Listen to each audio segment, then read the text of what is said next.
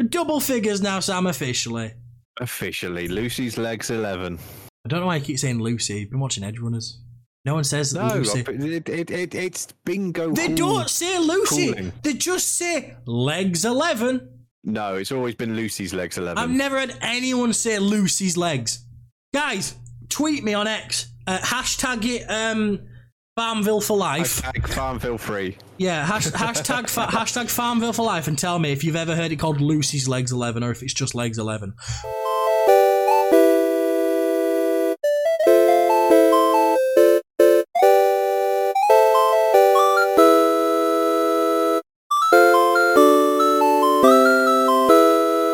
Good morning! Welcome to episode something that's higher than 10. Eleven. 11 of Cheat Codes Art Cheating. I am your main host, Yorkshire Bother, joined by the part time host, Dark MCR. Sam, say hello. Fuck yourself, Yorkie, and good morning, everyone. I fuck myself at the start of every day. It helps me walk faster. Um, That's going to be the exclusive clip at the very beginning of the podcast. What- what's the point? You hear it before the credits, the credits roll, you hear it again? No! You wait till at least a third in to Do pull it. a sample off. So what you said is I just need to mention getting pegged about 45 minutes in as well. You should have said, hello, Yes. Sam. Hello, Clarice. Sam, how are you this fine morning? I'm doing very well. Been up since eight, got some shit done, got coffee, got icy cold water, and I am ready and raring to go to discuss some fucking amazing topics on today's pod. It is a fun filled, jam packed, whole hog of a podcast for you guys today. It's going to be a good one. So strap yourself in. Yeah, strap yourself in. I'm fine too. Thanks for asking. I was going to get there, but you. F- no. You went quiet then. For a second, I thought we'd had tech issues again. No, I, I was doing the elongate one letter because I was going to call you a fucking dickhead. But It's true, I am. I keep looking over at my screen because you're on my screen over there and it, it's not good. Right, Left, up, down, circle, circle. jerk. right then. Milk, Where milk, lemonade. Round the corner, fudge is made. Uh, you still not ask me how I am, but whatever. You know what? I just don't care, mate. You know what? I run this shit. I edit it. I stream it. I turn up Just- for it. Unlike some Mister, I turned up after episode six, and I don't even get asked how my day is. Mainly because the it's, I, answer I, I would think just it's be- because I've already found out how your day is because we've been in a call for the last like hour I know, but while we, you've been shopping we- back and investigating work shenanigans and then having protein things to try and up yourself and then you have that first swig of monster it's like um, Yeah. I nipped to the shop this morning to get an energy drink because I am fairly hungover. I'm sweating vodka. Um, it's lovely. You could probably lick me and get drunk. Huffle, want to test it? Uh, I want to uh, test it. Uh, do it. So I'm so sorry. I heard it coming. I was like, I ain't muting in time. I'm just gonna own it. Um, but yeah, so I nicked out to go to the shop, but there was this old woman breaking into my work, and I was like, "All right, love, what are you doing?" Like, fucking squirrels nicked me light. That, that was funny. Like, you're right, love. What are you doing? Fucking squirrels Fucking me squirrels. Look, it's dropped it in glass. In grass, it's fucking green now. Right, Yorkie, how are you doing today? Oh, mate, I feel like I'm in a fever dream of bullshit.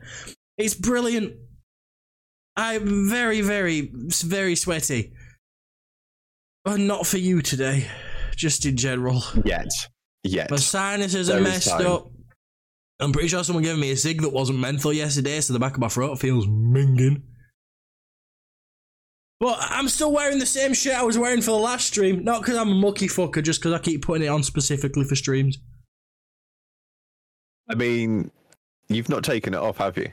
No. you you've been in that for the last like three, four days, right? It's a very tight shirt. I don't know if I can get it off without a pair of scissors. He sweated so much in it that it started to shrink like it's been washed. it's literally like wearing a dry suit into the sea. No, it's it's, it's comfy and it, it does fit fine. No, I just, like I said, I put it on um yesterday to go out as well because I wanted to make some people laugh at it. And I thought I'm already sweating. I need a shower. I've not had time this morning, so I'm just gonna put this on because I'm already sweating vodka. Get through today, get through this morning with the podcast and stuff, and then after this, put it in the wash, go have a shower, put some clean stuff on. You know what I mean? I think if I'm already still sweating off the hangover, there's no point putting anything clean on because I'll be minging in an hour. So Yeah, no, I totally agree. Plus, it's comfy and it's got Cthulhu on it and it says, Don't bully me, I'll come. What's not to love? Also, if anyone is watching live, exclamation mark merch in chat, there you go, go check it out. Uh, so, because Sam likes this word, I'm going to say it. Today, on the list, today on the docket, we, we have a lot. We've got some serious things. Some light-hearted things. some light-hearted things, some downright hilarious things. Not so much sad stuff this week. Normally, we're talking about someone who's died. We don't have to this week. All people that have retired from like beloved roles from games, TV, movies, and stuff like that. But this week, it's not so bad. Although, I will say, our docket this week has been reduced because there was so bloody much that we could have covered Yeah. over the last couple of weeks that. well, we is, had we were supposed to do it last week, weren't we? But I think was I not feeling well or something last weekend You you you had the lurgy. For a, for a change. Yeah. At least it was the lurgy and I'd not gone out drinking. I yeah, like but I'm pretty sure if you didn't have the lurgy, you would have gone out drinking. That's a fair point. I'll give you that, dickhead. Yeah, I'll give you that. You're not wrong.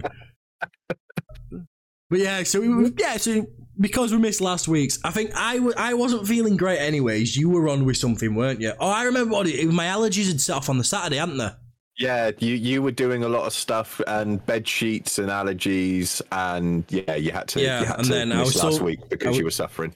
Yeah, because I didn't get to bed till like what two, three o'clock in the morning because I just couldn't stop coughing and sneezing, and then by the morning, then my back was shot and everything. So Yeah, I it was you like, had- it you was had like a something fucking on- carry-on joke with illness with you. It really is, but I mean, to be fair, if I remember correctly, you had something on as well, and you were like, "Well, you know what, this works out then, doesn't it?" I'm sure there was something that you had as well, which made me feel less bad. So yes, we've we've had three weeks worth of news, whereas we normally just have two. And normally, it's always that first week after the pod where 90% of the news comes in. So what this actually means is next podcast, we're not going to fucking have anything.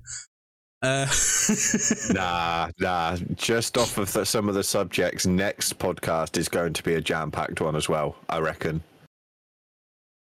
I mean, how many have we got today? We've got 1, 2, 3, 4, 5, 6, 7, 8, 9, 10, 11, 12, 13, 14, 15, 16, 17, 20 topics. Fair enough, some of them are subtopics of other things we're going to talk about, but Oh, dude. Technically, next podcast is going to be a very fun-filled one because it follows the weekend of EGX, which is next weekend. yes, it does. So Oh, next week gonna is going to be jam-packed with stuff. Yes, But I cannot wait. let's Yeah, which I don't know on about you. at least one other topic. While we've been talking about all of this, the only thing I've been focusing on is how is that man balancing on that vacuum cleaner? I can't. I Uh, I think he's doing the illusion that Michael Jackson did when he did that whole lean forward, where it was two nails in the floor, and he just hooked on his shoes, yeah, and he's but, doing the Michael Jackson. but like, is he drinking an old fashioned in a tall glass with a straw? Is it like an ice, like a what, what is it like South Southern tea? What's what the what do the Americans call it? Well, Long, fu- Long Island iced tea. that we'll go with that one. Yeah, That one. Could it be that? I don't know. But he looks like my old training officer from the police, and he's looking at me like he wants to fuck me. Which. I mean, knew? doesn't everyone? I hope my family I know don't. I do. I do. Yeah, I know you do though, but that's just because you're lonely and looking for a butthole to climb in. Yeah, true. Yeah. There's no denying it. and I mean, mine's got plenty of space. Um, so yeah, so first topic. The Switch 2 has been announced. Well, rumored. Has it been rumored or announced? Because I could only find stuff saying rumored, but you said it had been announced. So the article that we've got from six days ago, which you've currently got on your screen, as have I on my screen. Um, so these are just the rumors. However, there has been a announcement leaky thing that the Switch 2 will be a digital only OLED version.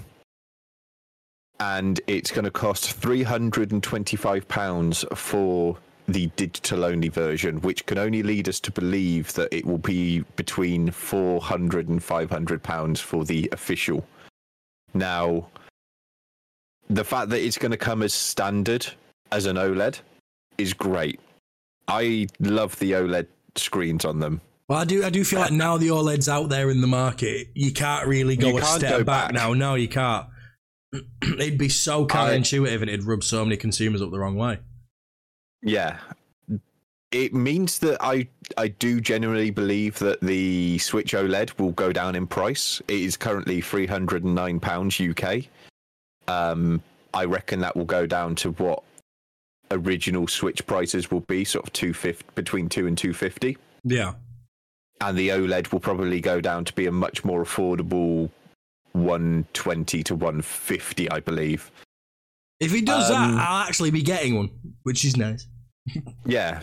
Um it it should be hitting us in the next 12 months and I believe that they've come out and all of these leaks. I say leaks, I think it's a targeted leak that someone has given the information to someone to report Yeah. to try and go screw you PlayStation because of their new handheld thing that they're developing Fucking for hate the that thing. PlayStation 5 It's Pro so stupid. it's it's one of those PlayStation stick with consoles. Don't try and go into the digital market. The PlayStation, uh, the PSP was great, but it was very linear. The PS Vita was good when it first got announced, but died within six months to a year of being Yeah. released because the games weren't optimized and they would they weren't the best. Nintendo are solely a portable gaming thing. Yeah. That's when they've got But- so many competitors now, like the ROG Ally and the Steam Deck. But for the most part, for price ranges, this is still the affordable option. It's the one that most people go to for like casual gamers. Because if you're playing mobile, you normally are more a casual gamer than. the the Steam Deck and the Asus ROG and even the Lenovo Legion, I think it is the new Yeah. one on the block. I've not heard of that one. They're it's it's new, sort of like last couple of weeks. Ah, fair enough. That'll be why I've not Um, seen it then. They're all one to one gamers. That is for someone that is an elite gamer that wants to play on the go. Whereas the good thing about Nintendo Switches is it's a family console. There is something for everyone Yeah. on the console. You've got party games, you've got sporty games, fitness games, kid games, and just cozy games for those people that are in their 20s and 30s that like to run around Yeah, well, that's, and that, make to be fair, that's and even stuff. even with the home consoles, though, that's always been the appeal of nin, uh, appeal of Nintendo. Is that most Yeah. things they tend to appeal to more, like you said, the more hardcore gamers, whereas Nintendo's always kept it casual. It's always been a bit like fingering a bird at a caravan park. You can just pick it up, put it down, and then next day you could smell your fingers. Yeah. I, I don't know where I was going with that. I had an idea for that analogy, and then it just kind of disappeared. Like all the women I've ever met at a caravan park. You can't prove anything, police. Um, But the release date for it is rumored to be early 2024. So by sort of March, April time next year, we could have a new Switch on the card. Did you say EGX next weekend? EGX is next weekend, the I wonder 14th if we, I wonder if we see anything about it at EGX. I would, I would hazard a guess that we hear stuff, or they have a one like showcase model. Well, I'm thinking if if it's rumored to be set for Q1 2024, they've got to at least have some developer model of it to I showcase mean, what the it's developer capable. model is out there and it looks freaky. Yeah, Like, I don't know how I really feel about what it's rumored to be. Like the controllers and the the Joy Cons and everything. It's very weird in design, yeah. but I reckon that it's it will be good. But at the same time, this sort of leads into the fact that we've had rumors that Red Dead 2 is coming to Switch.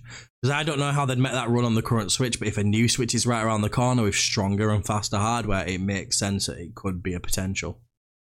I mean, that leads into a topic that we covered ages ago, back in the the, the early podcast days, where Xbox and Nintendo are looking to work closely with each other. So it wouldn't surprise me if Rockstar and Xbox are having a discussion to get their games on Game Pass, and then with the Switch, uh, the Switch Two, with the increased technology and stuff, whether Game Pass will finally be hitting um, Nintendo Yeah. Switch. Well, it'd be interesting to see because obviously they can hold a Wi Fi connection. It would be interesting to see if they enabled Game Pass cloud gaming on Switch.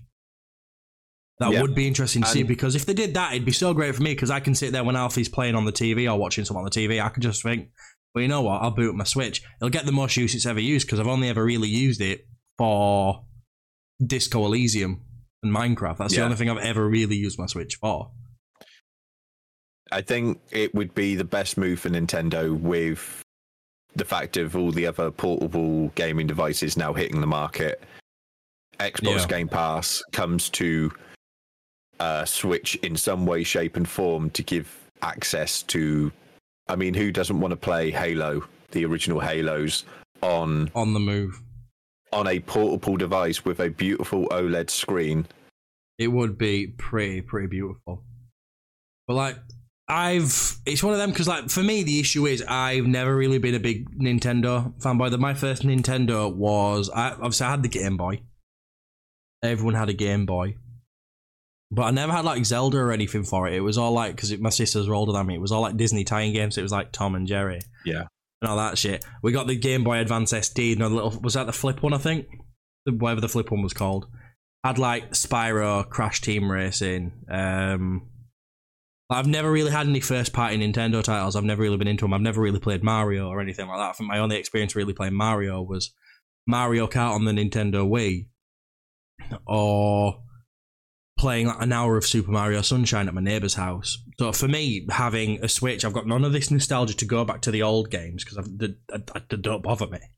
I've never played a Zelda game, and as much as Tears of the Kingdom and Breath of the Wild appeal to me, they're so different from most RPGs that I play because they're not Yeah. trying to be. They're trying to be Zelda, which is fair enough.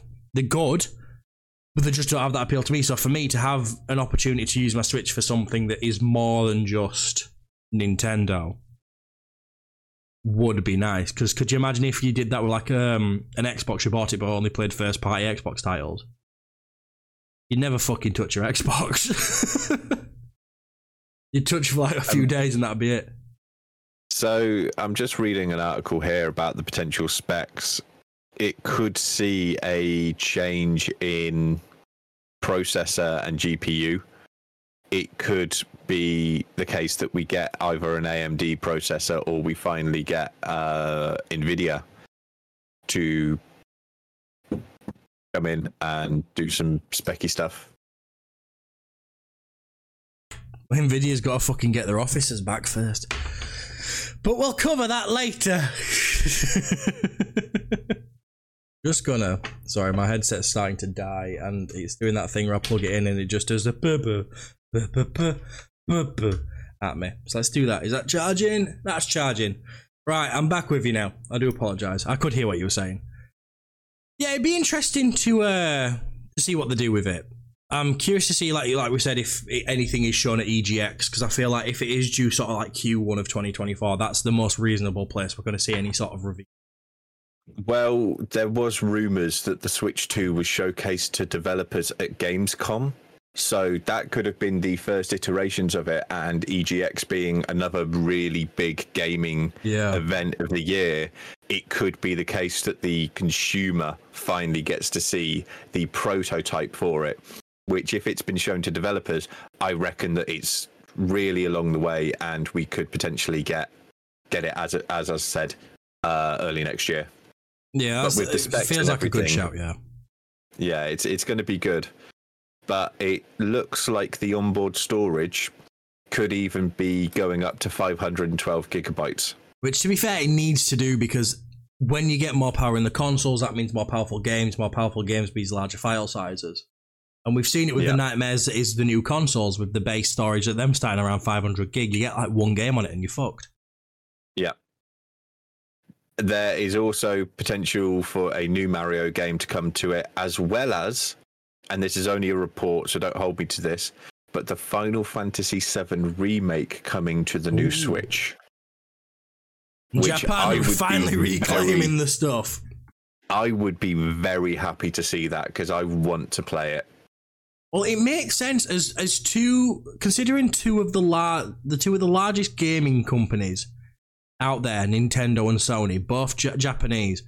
To see the fact that they've never really sort of collaborated that much on stuff, it surprises me because neither of them have the money to take on a large Western corporation like Xbox. So it would make sense for them sometimes to pull the resource and just be like, "Hey, Bill Gates, fuck you." You know what I mean? I, I don't think we've ever seen them do it. Not that I can think off the top of my head, anyways. But no, I'm very curious to see what's happening with that. And like you said, if it's standard OLED, anyways, I'm looking forward to yeah. it.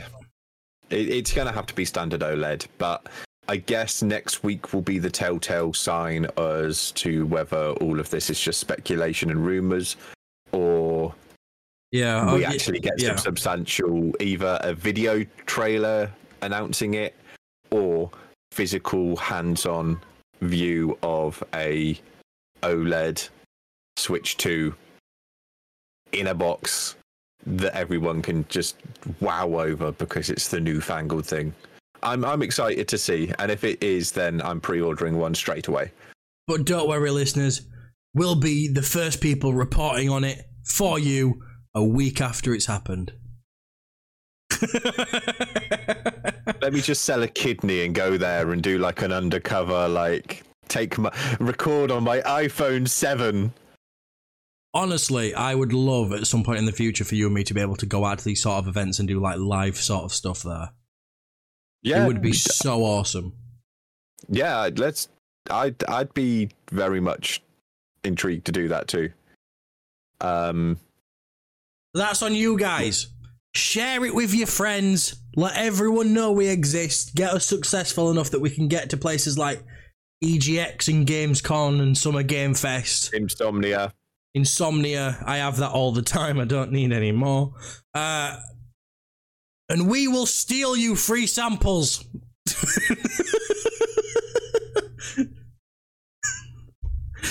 Bruh. Oh Bruh. god. Oh yes, I've I've admitted that I, I I meet women and murder them. I've admitted that I'm going to steal stuff from all the gaming events. I don't think I'm getting sponsored. I had I asked Heinz Ketchup to sponsor me yesterday. Oh, is this following the uh, online debate that you were having? It wasn't even an online debate. Some dude got angry about the price of ketchup. He was like, Heinz ketchup, four pound a bottle, store brand 69p. Heinz mayonnaise, four pounds a bottle, store brand 69p. But the store brand brand doesn't taste as nice, it's stupid. It's like, that's because it's cheaper and store brand, mate. Like, if you don't like it, just don't have it. It's ketchup. You're not gonna die. And he told me, and I was fucking buzzing with this. It was like, now I can tell that I, I know that you're some Twitch personality. And then he said, which is in brackets, which is like Pornhub for nerds. No, OnlyFans for nerds. Sorry. He went, And I know you probably make a load of money off it, but us normal poor people, and I'm like, dude, I earn like 50 quid every two months. I'm not that rich, but I'm going to start doing that now. I'm going to put, do you know who I am? I'm a big time Twitch streamer. I make tons of tons of money, and you're just all fucking povos. But so yeah, so I tagged Heinz in it. I was like, Heinz, sponsor me on stream, and I'll uh, I'll chug two liters of ketchup. I'm yet to hear back from them. I want ketchup. Right. After your ketchup rant and the, the, the, the conclusion of the Switch 2, Yes. let's move on to the next topic on the docket. Yes. Peter Molyneux's flaccid head has reappeared. He has announced he's making a new game. Now, me and Sam can't seem to figure out what game it is because we've had one game which was called Moon Something, which we thought it was going to be. Now, this other game called Legacies appeared, which I've just read now at the top of the article, is a blockchain based business sim, which sounds awful. Uh, but basically, Yay. that's what we've always wanted. Oh, you want to buy some Bitcoin? Uh, but yeah, so Peter Molyneux came out. If anyone doesn't know Peter Molyneux, he is the dude behind um, sort of Dungeon Keeper, Fable, them sort of things. He's very much one of these people who he has had a lot of successes in the gaming industry. But the issue is, for every success he has that you hear about, he has about 40 failures that he doesn't tell you about. He's very much one of these people who likes to un- overpromise and underachieve, and it doesn't sit well with a lot of people. Fable 3 was a perfect example of that. He tried to make it bigger and bigger and bigger and bigger than Fable 2, and what I, what I actually got was a shell of the game that Fable 2 was that disappointed a lot of people. He put a tweet out saying, Hi everyone, just so you know, I know you're all poor and I know you're all bored. So I've made you a free game that you can enjoy. And I don't know if it's this one or if it's a different one, but this is the one that's coming up now. I'm trying to see where this was published this week. I'm, I'm just going to say, Yes. his game looks like every generic, generic mobile game city builder It looks or shit. town builder on any of the platforms. It genuinely looks like a pile of wank. It looks like Farmville from a lower angle. Yeah, Farmville would probably have a better Farm- chance coming out with Farmville free. Farmville than this, was- this will have making Farmville any like was fucking sick.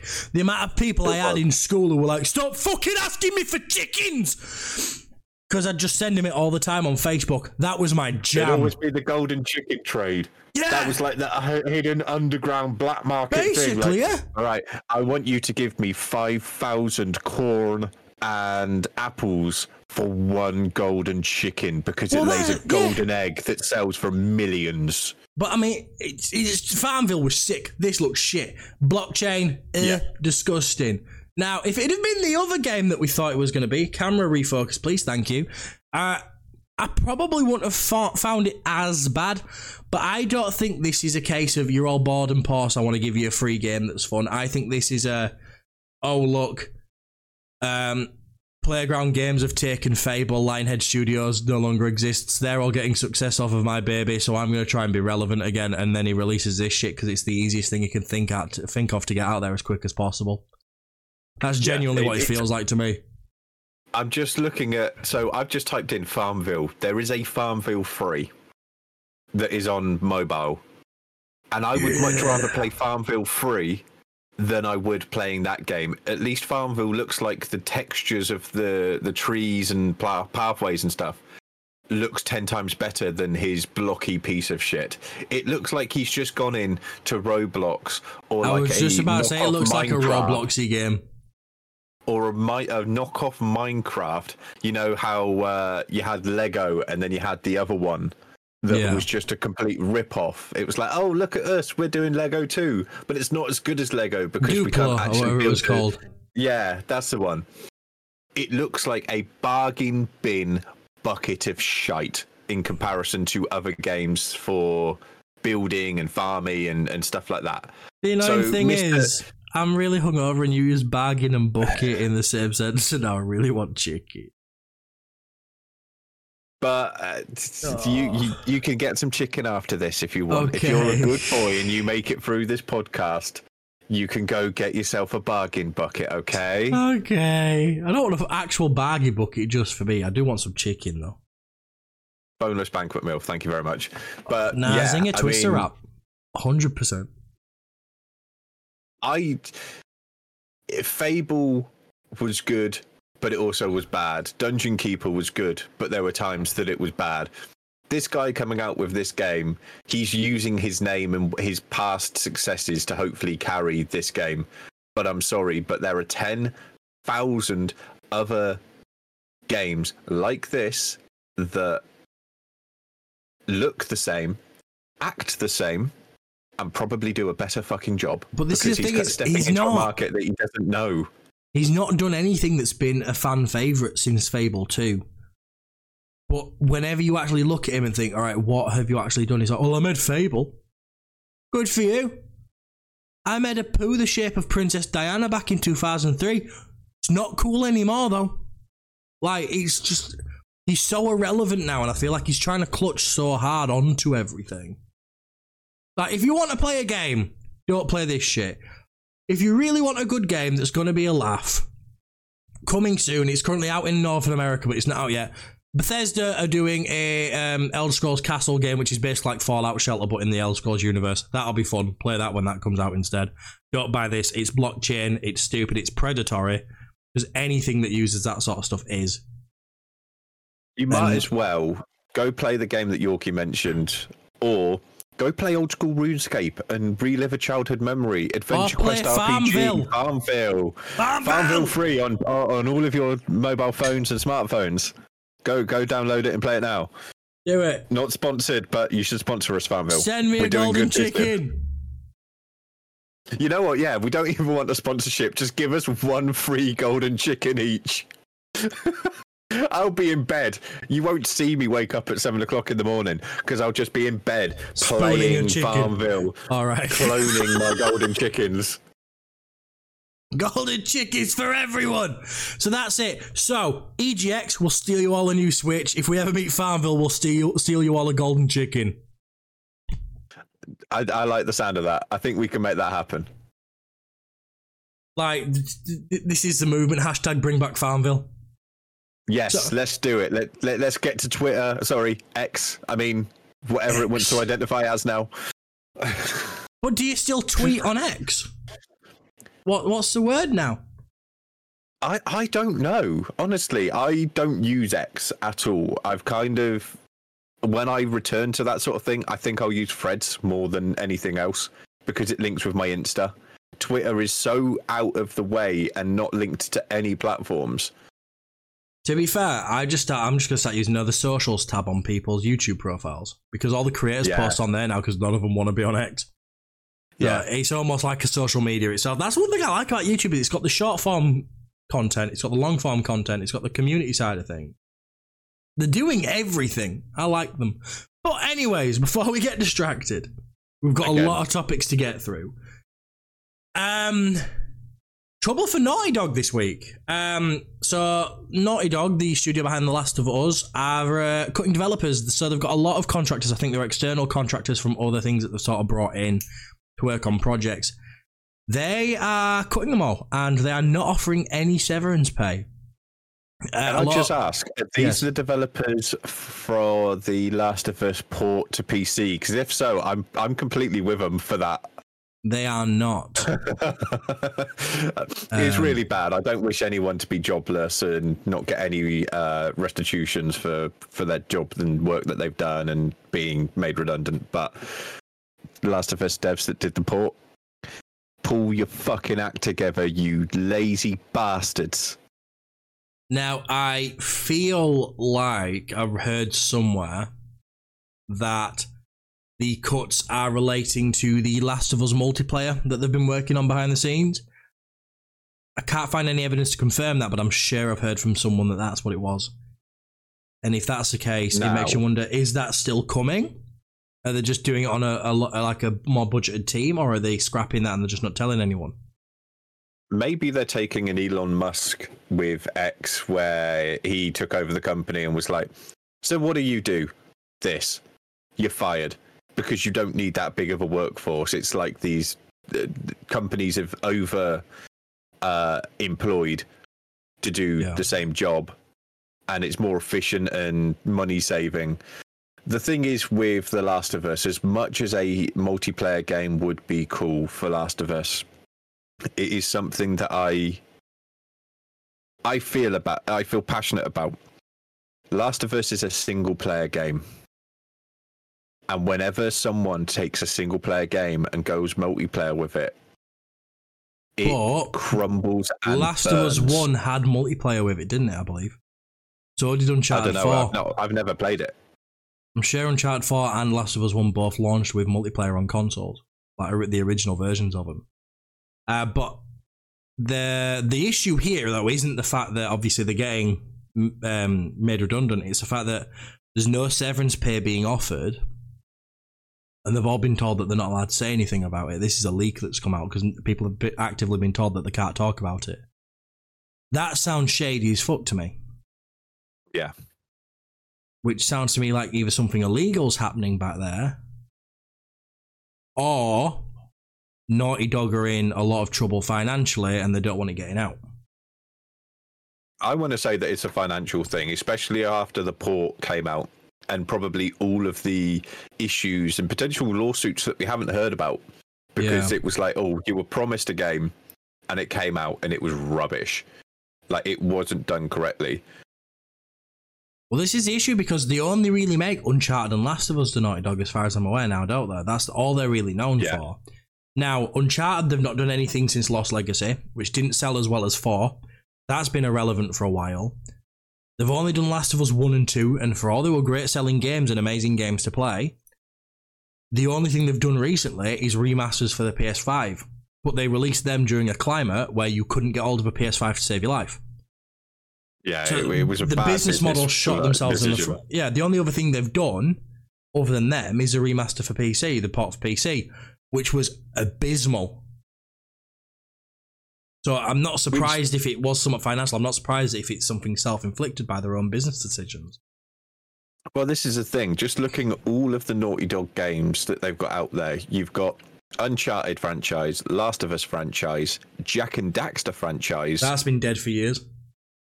and then two 1989 game Keef the Thief, and then 1991 game Rings of Power. Those are the only games that Naughty Dog do. And I think it's it. I I reckon it's going to be a situation like Halo and other Yeah. game uh, people that are only there doing one game or a a franchise, and they're repeating the same thing over and over and over and over and over and over and over again. To a degree, Ubisoft with Assassin's Creed. But the difference is with Ubisoft and Assassin's Creed, yes, they release the same game over and over again. But they do it consistently, so it doesn't matter if the game doesn't sell amazing, as long as it sells enough to push through to the next one. Yeah, Which, love or hate Ubisoft, that business model works. You can't deny it works. FIFA do oh, it. oh no, You know what I mean? Well, I can't call them FIFA anymore, but FIFA do it. Like every like so many companies do it, and it's shitty, yeah. But that I think that's the issue here is copying the homework that you've done before and changing the answers a little bit is fine, as long as you do it regularly. Doing it twice in the space of ten years ain't regular. it's No. not. It's not enough to sustain. no. I it's most likely a a situation where it's financial, whether it be a lawsuit or whether it's just they've got this big workforce and the games aren't doing well because they don't release games in any quick succession Yeah. or I mean, Last of Us and Last of Us 2, really big games that they spent a lot of time on, so fair enough. And from what I've seen, they're great games. I've not played either of them because I've never been a PlayStation guy.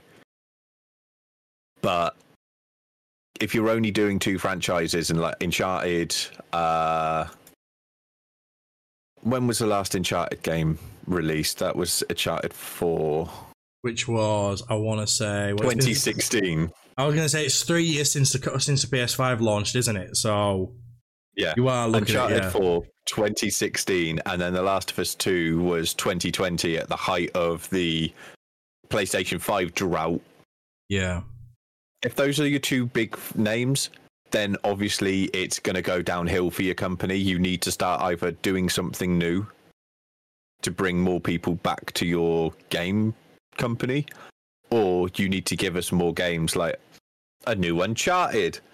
Not that they need another one because they've got, from what I can see here, seven games. Oh yeah, because they've got the play they've got the PSP game as well, haven't they? Yeah, they've got Uncharted 1, 2, 3, 4, uh, Nathan Drake Collection, Oh Drake's yes. Fortune, and The Lost Legacy. Uh, let's not count the collection because the collection is just the three games again.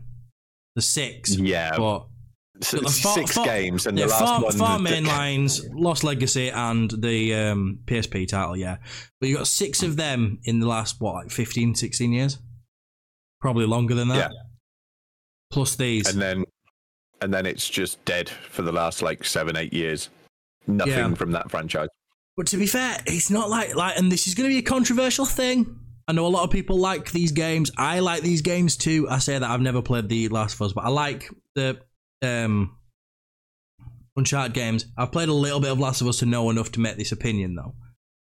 They are basically the exact same game with different enemies. The aiming mechanics and everything are identical. Yeah, they've taken a. They've taken. Uh, there's a word that I'm thinking, but I can't think of it. They've taken the good things from whichever title came first, and they've just expanded upon it and Yeah. changed the graphics. Which isn't a bad thing. No, but- if it works, it works. But when that's what you're doing, I'm sorry, but there needs to be a more regular release schedule. Like that's the one Yeah. thing like that I can't fault CDPR on with Cyberpunk is yes, Cyberpunk took ages to come out. But that was because they rebuilt they made an entirely new engine for it and it was unlike anything they'd ever made before. If you're trying something Ooh. new, fair enough. Yeah, but The Last of Us really is just a reskin of Uncharted with different enemy types. And like I say, it's not a bad thing, it's good. But I feel like that could be the main issue, is that they're not really trying anything adventurous. The games were cinematic masterpieces, they still are cinematic masterpieces, but there might have been amazing and game changing to the industry at the time, no doubt about that. But nowadays, what they did back then, everyone's doing, and it's no longer this breathtaking turn of the century ingenuity that everyone saw it as back then. So the remasters aren't getting that same traction that the old ones did. They're just getting it through nostalgia and people hearing through word of mouth, like, "Oh, this game was great when it came out. Play it now." Yeah, the marketing you- for it's so different. Yeah, I mean, the fact is, just looking at a PlayStation 5 thing from Insider Gaming, uh, The Last of Us 2 Remastered seems to be coming soon. So, Yay! Why? yeah, there's why, no why- point. Why, remaster a game that came out three years ago on even like PlayStation 4 Pro and PlayStation 5? Yeah, there's no point. Why? Why? Yeah. Why are they now do, coming out with a remaster? Make a new game franchise. Screw it. Use the same like mechanics and the way that the control feel, but in a different time period against something different. Just Do you know do what- do something. you know what Jack I and think? Daxter, Jak and Daxter, with the new graphics and everything. Just give us a new Jak and Daxter four that is just See, better than if- everything. If there was one game I'd want them to pick up with this sort of game engine and gameplay, it would be. Do you remember the Order 1886? It was like a PlayStation 4 launch title. yes. You're in old school London, yeah, and it was like there was vampires and werewolves and shit. Fucking take that because that's dead. Give that to Naughty Dog and let them run with it because that setting with their gameplay, having werewolves run at you, would be so amazing, and I would play the Yep. shit out of that. You know what? I'd get a PlayStation to play the shit out of it with you too. Yeah, it'd be awesome. Yeah. but they're just not doing anything with Naughty Dog. They're not utilizing them, which is a shame because I know a lot of people didn't like Last of Us 2. I can't say anything. I've not played it. I've only ever watched someone else play it. But from what I saw, the gameplay looks basically identical to the first one, which everyone loved. And the story and stuff, ain't that bad. Fair enough, you come out of it thinking Ellie's a prick and the bad person you actually kind of like, but it's the post apocalypse. No one's perfect. I quite like that turn of events where at the end of it, you're like, you know what, this main character that I loved, I fucking hate them now. They Yeah. were wrong. And I like that idea of it that you can be doing this whole game thinking you're doing the right thing, and then at the end, where the clarity comes for the character, it- obviously obviously clarity for the player as well. The player's like, oh shit, actually, I think if you can do that sort of storytelling, that's amazing. I personally thought the game didn't look that bad. But give me more. I want more. Yeah. But at the end of the day, it's sad that people are getting laid off without any severance pay and Yeah. everything. Really sad. Hope the fact they they've been told they can't out and- talk about it as well shit. Yeah, they've got an NDA. They're not getting severance, so basically they've been fucked in both holes That's hot. with no lube. Um, That's less hot. Extra hot because of the friction. But yeah. unfortunately, that's But- not the end of the layoffs. Mm, There's been a lot of Unfortunately not. layoffs this week. So the next lot of layoffs, and this is one that does piss me off because this is a game series close to my heart. The Dragon Age staff from Quality Assurance that formed a union have all been laid off. Now, as I've said a few podcasts back when we were talking about the Immortals of Aveum reveal, I have a very love hate relationship with EA. And I feel like their quality of game has been going downhill drastically for a while now. Anthem, perfect example of that. yeah. So the fact that quality assurance, especially considering how many people didn't like Inquisition and the way Inquisition did things, and how many people didn't particularly like the fact that um, Dragon Age 2 felt unfinished and everyone was still wanting that same experience that the first one gave us, but we've not got it. The fact that they've got rid of their people who are there and know the game, know the franchise, know what the players want, and they're part of a fucking union, especially during during the SAG AFTRA strikes where people are unionizing to protect like writers and stuff like that. Where the fuck are the protectors for these people? The people who make sure that the writers get the game that they've written, get the get the credit they deserve. No one's spoken up for these people. They've just been left out to dry, and I think it's fucking disgusting. Sam, want to weigh in? The fact you see it a lot across a load of businesses where they lay off or they get rid of the departments for quality assurance. Uh, BioWare and EA are not the first people to do it. It also happened with Blizzard, where they sacked the quality control team that tested the game out because they were just a group of gamers that played the expansion before it was like given to the public to test on their beta tests and alpha tests and stuff like that. If you get rid of all of these departments and these people, you're literally going to ruin your own franchises in your games because those are the people that are making sure that your game is going to live up to the expectation of the gamer. Yeah. It is horrific that these 13 contractors have been laid off because they formed a union. One, I feel like that is there's going to have to be some sort of lawsuit coming from it because that's an entire union that has Yeah. been laid off now. What happened is are there other people that aren't part of that union that were working in the same department that stayed? Is it just the fact that the union was piping up and BioWare were like, yeah, fuck off, we're not dealing with you? Yeah, which is that disgu- shouldn't be either way, it's disgusting. what you have to deal with in this day and age. The quality assurance team of any game developer, they are the last line of defense Yeah. And they're the, most, game. they're the most important line of defense as well because this is the thing is like everyone turns around and says, oh, we don't need quality assurance. We've got all these people here who can test it. Now, the best thing about quality assurance is, like you said, they are normally just gamers. They've got no skin Yeah. in the game. They don't have to sit there and convince themselves something is good. If they play it and something ain't good, they can just say, look, no offense, this sucks. And that's on the company to fix. But by putting the company that are working on it in the game, people who are so constrained in time and finances, they'll sit there and they'll play something and they're more likely to just be like, that'll do. And that's where Yeah. stuff fails. Yeah. And that's the issue. And the fact that they've unionized and they've been sacked, like you said, have they been sacked for that? Are there still people in that department who didn't unionize that have stayed? Like, we don't know. Unfortunately, we, we we don't know. There might be some more news about it already out that we've missed, but I, I've looked this morning. And I can't see anything. I don't know about you.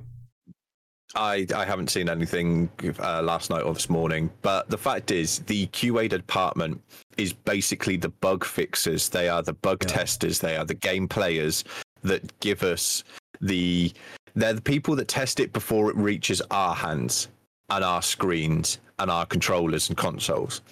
And if you're laying off these people that are doing God's fucking work, testing these games before we get them to make sure that us, the player base, and us, the other end of the spectrum, the, the, the consumer of the product, is getting the best version of the product that they could have eh, they could have got.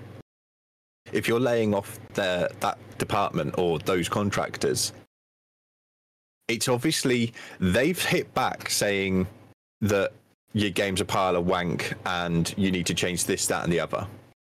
Which, if that's the case and they've been fired for that, fuck you, BioWare. Yeah, that's their fucking job. Them. Yeah, you've hired them to do a job. They've told you that you're doing a shit job at developing it, and you're not living up to the expectations of the consumer that you're going to be pay- asking them to pay money for. And then you've also got the fact that the they're there to catch anything so that we don't have a cyberpunk situation or Yeah. a warcraft situation where the game is hyped and rumored and the player base is so excited for it. And then we get it in our hands. We pay our 40 50 60 even up to 120 dollars for collector's edition versions of these games now. And they're there to catch it so that we get a good experience when we when it releases. And the, we're expected to pay this money. They're trying to make sure that what the money that we're paying is worth every penny. Yeah, So- but I feel like the issue is though is that they're pulling all this shit at Bioware. Bioware are playing a dangerous fucking game. Because at this minute in time, they can't keep any of the IPs that they're known for, and then anytime they try and start a new IP, shit. Knights of the Old Republic, one of the fir- one of the first IPs they did that was great. They don't own it anymore. That's gone to Sony. Baldur's Gate, one of the first IPs they worked on. They don't own it anymore. It's gone to Larian Studios. Dragon Age is failing. Anthem flopped. Can you think of anything else they've made? Oh yeah, that's right. Mass Effect. What happened to the last Mass Effect game, Sam? uh, absolutely died in a great ball of fire and like mass effect you've got mass effect 1 2 and 3 we all loved it was a great storyline and the fact that you could make the decisions it was like one of the first ish games that you could make decisions to change the story and then Androm- andromeda came out absolutely died to death Yeah, now, don't get me wrong. like, month I was one of the few people who liked Andromeda. But I went into Andromeda knowing it wasn't I didn't go into it as a Mass Effect experience. Yeah. Now, had it been made as its own IP in the Mass Effect universe, maybe. But we can't ignore the fact that, like, even Mass Effect 3, that didn't exactly release to fanfare. no Oh, that got a lot of shit as well. I feel like since sort of Mass Effect 2, BioWare have been on this decline, and now I feel like Q and A are the only people, or not Q and A, sorry, just QA in general, uh, are the only people that can stop them fucking being dead in the water. and they're like, yeah, no, we don't need you. Do one. It it's doesn't like make sense. you look at it and you've got you've got titles like Neverwinter Nights is a BioWare product. Dead. That died that came out in 2002 and died very quickly after because Warcraft and Guild. Wars were all there and they took the biscuit. There are still people playing Neverwinter when they can get onto a server. And that's great to see that a between. game is loved by a few people, but that is a few people. Do you see people playing Anthem?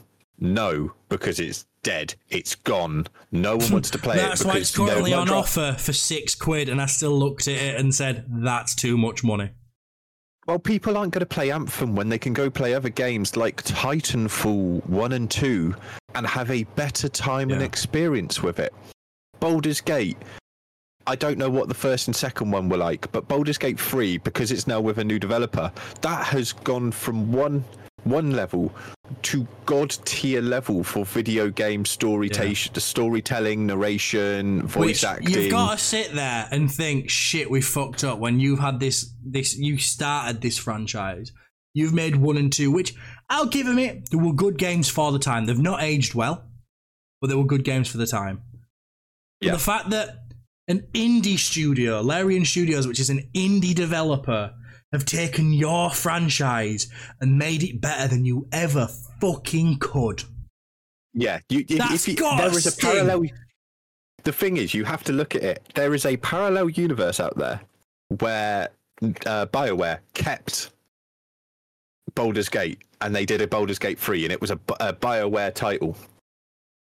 I'm glad that we live in this universe because Me Larian, too. I haven't I haven't played it yet. Not completely. I've I've started the game and I think I've made my character. That's as far as I've got because I'm so in my Warcraft hole at the moment.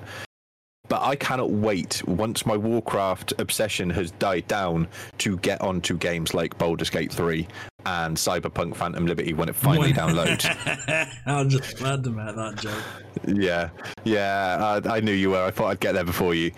But Oh, when you look at BioWare's game list, Knights of the Old Republic, Dead, and where where where is it? Where where's the next one in the list? Oh wait, it's on the could be a- docket somewhere.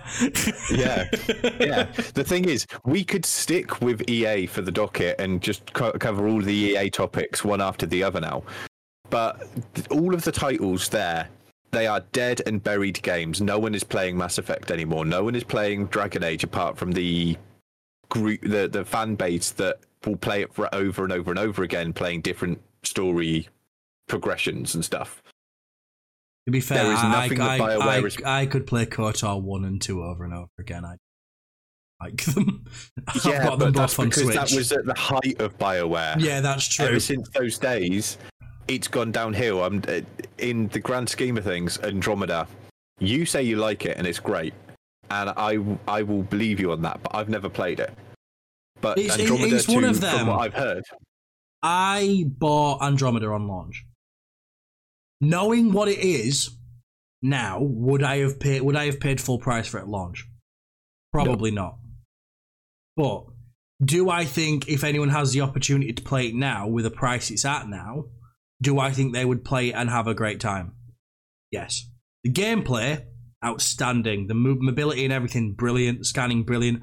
thing that lets it down, lets it down, is the storytelling, and not even so much the main story. It's a secondary story, which Bioware have always been known for. That like character development and stuff like that. That kind of isn't there. The character models are bland. The characters are boring, but the actual o- overarching story is quite good. The world's quite pretty. Gameplay is solid. Like I said, I won't pay full price, but if you have the opportunity to go buy it now and you're in a bind, I mean, you're not going to be at the minute because it's quite a busy season for games, but if you find yourself in a pinch and you need a new game, you want something cheap to give a go, I'd recommend it. yeah, I, I personally really enjoyed it. But like I said, you've got Phantom Liberty come out, you've got Baldur's Gate, you've got Assassin's Creed Mirage, you've got uh, Darktide's now come to Xbox, you've got so many other releases coming. It's Yeah. just a landslide now, so you're not going to be when you look for a at while. yeah, you look at the older games. And you don't look at them anymore because there are so many good games coming out. Like even if we go back to Elden Ring, when that came out, that was a big hit with a I lot of people. Even that game. people, even people that have never played a Dark Souls game. That's They the thing, Elden Ring it. was my first proper entry into Souls likes. And Yeah. I adored that game. I had such a good time on that. But you, Bioware, if they're laying off the quality assurance team, who knows what their next game is going to be and how bad it's going to be because there's not that final line of defense before it gets released to Well, the next or- game, in theory, should be Dragon Age 4 next year. Now, Dragon Age, unfortunately, is one of them where I will probably still pre order it. so don't worry, folks. If you want uh, to wait, want to wait for a review, Give me a week with it. I'll come into this podcast and I'll tear it a new arsehole if I need to. To be fair, been he has been them- doing that with a lot of games. Yes. I just, I'm very, I'm normally a very happy and positive person. So when I can come on this podcast and hit the topics properly and talk about wrongdoings of companies and the shitty practices, I enjoy doing. Sue me. Don't actually sue me, Sony, please. Or BioWare. Or, Right.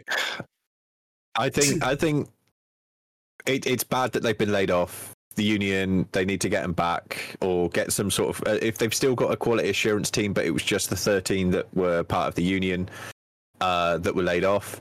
Bad. Let's see what happens with lawsuits and stuff because there's sure to be a lawsuit coming in the future for them. Um, but I think we've covered it a bit bit too much now. I reckon that we go on to one of the other topics, and I want to bring it up. It is the fact that EA, sticking with like BioWare and EA games, EA has lost its battle and is no longer going to be branding their football, ex- uh, amazing football game, FIFA, is not going to be FIFA anymore because they have uh, decided to split and not pay the 20 billion pounds or dollars, sorry, uh, to relicense it so that they can keep using the FIFA name and trademark. Which I'm not a football fan. I don't like FIFA I'm games. I've never I've never played them. I I've the only one I played was like uh, FIFA Street. I play. I, I played Portable. one of them on the PlayStation One with my dad. That was about as much FIFA as I ever Yeah. played. I was more into my hockey games. Yeah. But I mean, it's a good business model. EA moving away from that title because they're only paying for a title of a game. Yeah, That's not to say that they're not going to re- be releasing any more FIFA games uh, in the future or well, the- football. they've had games. to uh, delist all the other FIFAs, haven't they, from the online stores because of licensing yeah. XM as well. Have they been relisted under EAFC with their um, corresponding years, or are they just gone now? Uh, That's the big question. I've not looked. I'd boot on my Xbox, but whenever I boot my Xbox up, it disconnects everything in this room from the internet for a hot second. I don't want to do that while I'm streaming.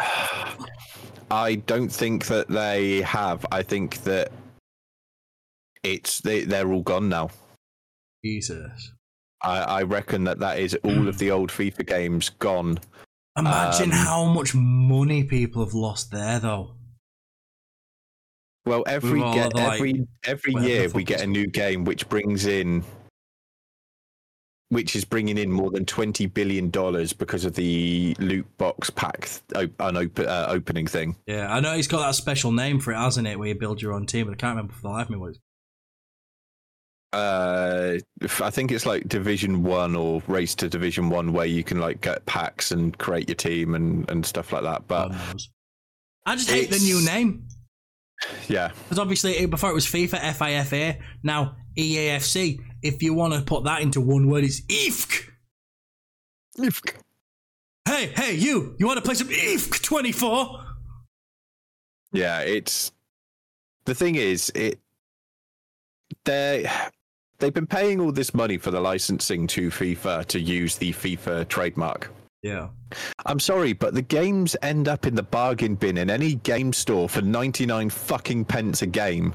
Even the most up to date versions, like the latest year's rendition of it, they always end up at 99 pounds or less Yeah. in a game store. Like when you go in, you go onto eBay and you go look for it, and people have just loaded it up with FIFA games.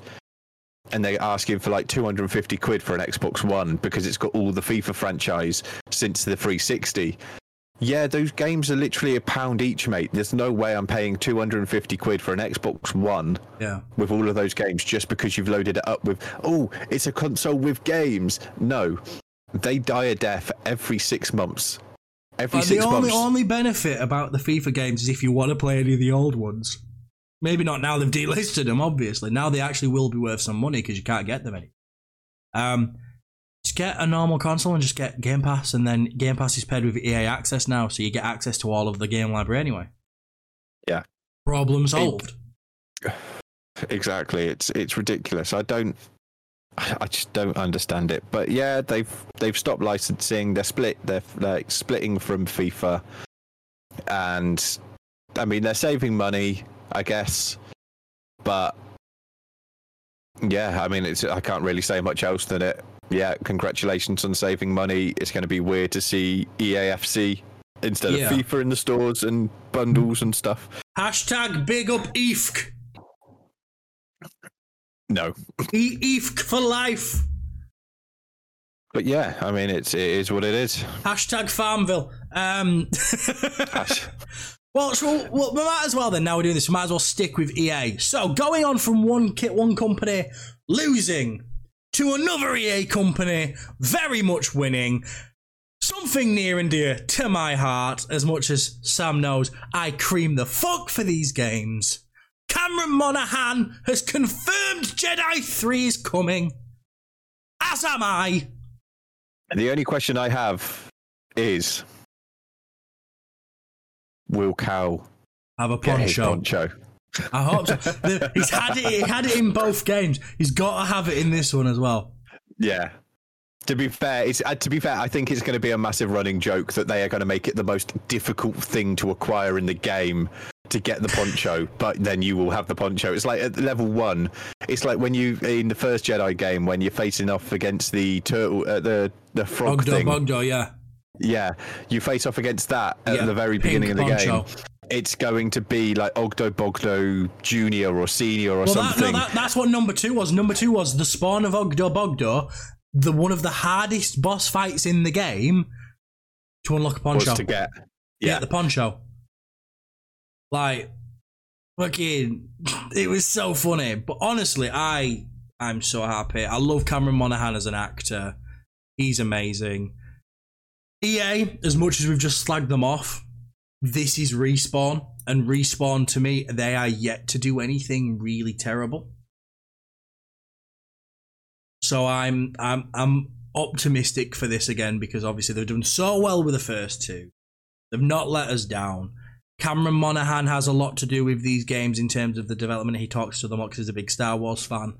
As we saw from the production of the last game, um, Mark Hamill had some stuff to do with the last game as well, and he also did some advertising for it. So for me to hear that a third one's coming, considering like um, I've said this before, and I'll say it again, I started my Twitch channel on Jedi Fallen Order. Jedi Survivor was a big fucking chapter for this channel, a big anchor point for the channel as a whole. Like, it was the first full series I did. It was the first full series I started my YouTube on. Was Jedi Survivor. Um, so now there's that there as well. So like, basically, what we're saying is when Jedi Three comes out, I'll start kick streaming. No, no, no, no, no, no, no. No, I'll, no, no, I'll, no, no. I'll stream it on TikTok. Um, J- and then I can stream it on TikTok, anything but kick. my because, TikTok career started with Jedi 3. Yeah, do do it on TikTok.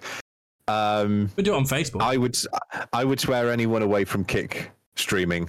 I'm just saying this now after recent events, which uh, we didn't add to the docket, but I could have. Uh, yeah, we'll, just we'll, add them, we'll, now. we'll add them for next week. You can get all your stuff together and you can fill me in because I have no idea what you're talking about. yeah, but I mean Jedi Jedi Free gonna be great. I haven't played the latest one yet, but that's because I'm waiting to get a new gen console to play it on there. Bar in for a treat. Um, but I will, but I will be playing it, and I cannot wait to uh, to, to try out the new sort of like dual light lightsabers and lightsaber and pistol combat and and all that. Um, but yeah, I, and to be fair, I'm kind of hoping that Cameron Monaghan comes out and says, "Oh, we're doing a TV show because Ahsoka's been such a big hit with all of the well, story I know behind it." there was that rumor, wasn't there, that there was a hint to him in Kenobi with the path, and then apparently there's been some hint to him in the season finale of Ahsoka somewhere as well. I've, I've not watched the season finale yet, so I don't know. Neither have I. Um, but I've heard, I read something somewhere. I didn't click on it because I didn't want spoilers. But I'm sure someone said there's some hint to Cameron's character in Ahsoka as well, which is interesting, considering how many years after the events of the Jedi games the Ahsoka story is taking place in.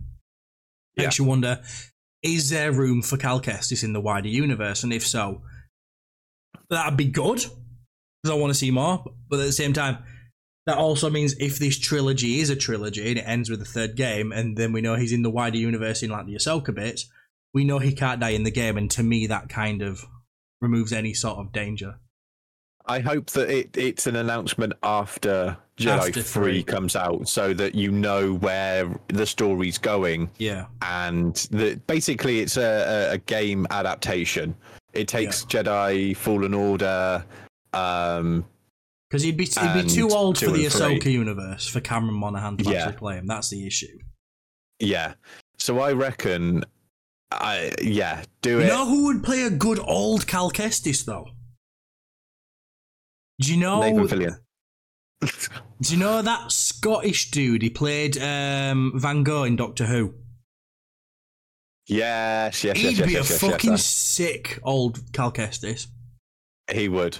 He would Maybe look amazing. could do, do, do some like time skips and stuff, sort of like this is the past that we're watching, but then we see a present day Cal Kestis. To be fair, we have seen a Clone Wars Anakin in the Ahsoka show. Spoilers for anyone who's not watched that, but that episode's been out like three, four weeks now. So, Plus, it's um, all over TikTok and YouTube all- shorts yeah, and if, stuff. So if you've not had it you- spoiled by now, you deserve to have it spoiled here. Yeah. but but so it's shown that time isn't as linear as we were led to believe. So there is possibilities. But I would personally like to see him do make an appearance sort of in the same universe as like say Andor. Because obviously Yes. Andor finished and there's still a, a decent time space between the end of Andor, which can I say for anyone who doesn't know, Andor was filmed about 100 meters that way from my house. I have taken Sam to the site where it was filmed. He has seen it. He can confirm. That was a very nice little walk that we went on, and just like a time to sit by, sit on the wall at the location that it was filmed. It was very nice, and thank you very much for taking me there You're on my welcome. visit. We will It have to go there really again. It it did, and we will have to go there again next time with a bottle of fizzy pop or something stronger, Hell yeah. and just ju- just listen to the waves like we did before. That was a Fuck, on, beautiful fuck time. on the seafront. You know what? That asshole's going to be red raw by the time I'm done with it. I was going to say Um, mine or yours. Yours. But yeah, so But- um, I reckon around the Andor timeline, it'd be a good thing to see him sort of like cross paths at least. Yeah.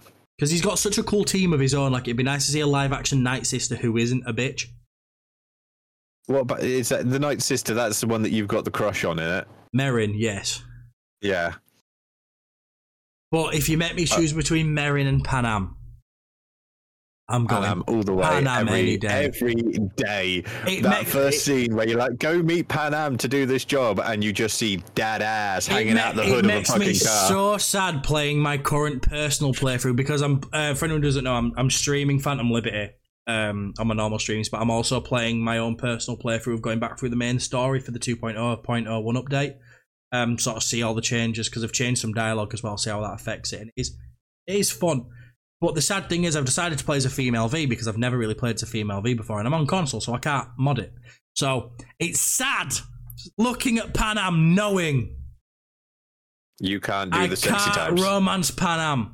Judy's cool. Don't get me wrong. Love Judy, but to me, because Judy's gay, like that's why it's a female character thing. Being a male V, there was never any romance there. So for me, I've always seen Judy as more like sort of like a sister, like a sister character to V more than anything. yeah. So now I've got to go like rearrange her guts, and it's weird. Sweet home Alabama, but you know, uh, sorry, children. Yes, Jedi Survivor's on its way. Yeah. Which I- also gives us a very nice transition.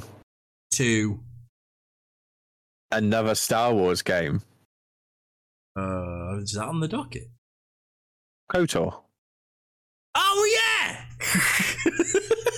You fucking idiot. So yeah, so going back to uh, Knights of the Old Republic, KOTOR got delisted from the um, its trailer got delisted a while back, and obviously it's not on the stores and stuff yet. It's had development hell. Sony have come out and said that it is due to expired music licenses on the trailer, and that's why it was delisted. Do we think that's bullshit, or do we think that's genuine? It, it, it's complete bullshit. They are just so behind with it, probably forgotten about it, or the team has been reduced to a pile of like five people trying to do it. And it's it it's too much for those five people. It's not. That's just the cop out answer. Oh yeah, we're not going to do it. It they're gonna if they if it isn't that and it is genuinely uh, music licenses, we'll get another trailer in the future, which is the same stuff just with different music or the same music just relisted to try and increase the hype again. Yeah. It's the it's the only thing that they that they're they're going to do. It's it's PlayStation at the end of the day, and Sony. Oh, Sony, here's an idea. Release your fucking game, and you won't have an issue with licenses expiring. Like, it's no fucking rocket science. It's KOTOR. It's an old ass game. You, it, there's not much there to struggle with. The story's written for you. The characters are written for you. The thing is, with KOTOR, it would have been better if it went to a different company. Yes. Like it wasn't Sony that were doing the. I wouldn't say go to the people that did the Last of Us port, but give it to another company that can that have actually delivered on good remastered games. well, the thing is, you can you, you can use blasters in KOTOR. Fucking give it to Naughty Dog. They seem like they need work. You know what I mean? maybe them maybe them thirty people could have kept the fucking job if you'd given them KOTOR. God knows. Don't give them to EA though, because you've got no quality assurance there anymore. Don't give them back to the people who own it. God fucking help them. Oh, what a disaster. Yeah, KOTOR, I reckon that it's been cancelled because they're trying to cut back because they've spent a lot of money on it that it's only halfway done. So, I mean, we may see it come back if it is licensed, the music licensing, but in the grand scheme of things, I reckon that KOTOR remaster is dead, dead guys, and I'm really, I'm sorry to say that because I enjoyed KOTOR as a game.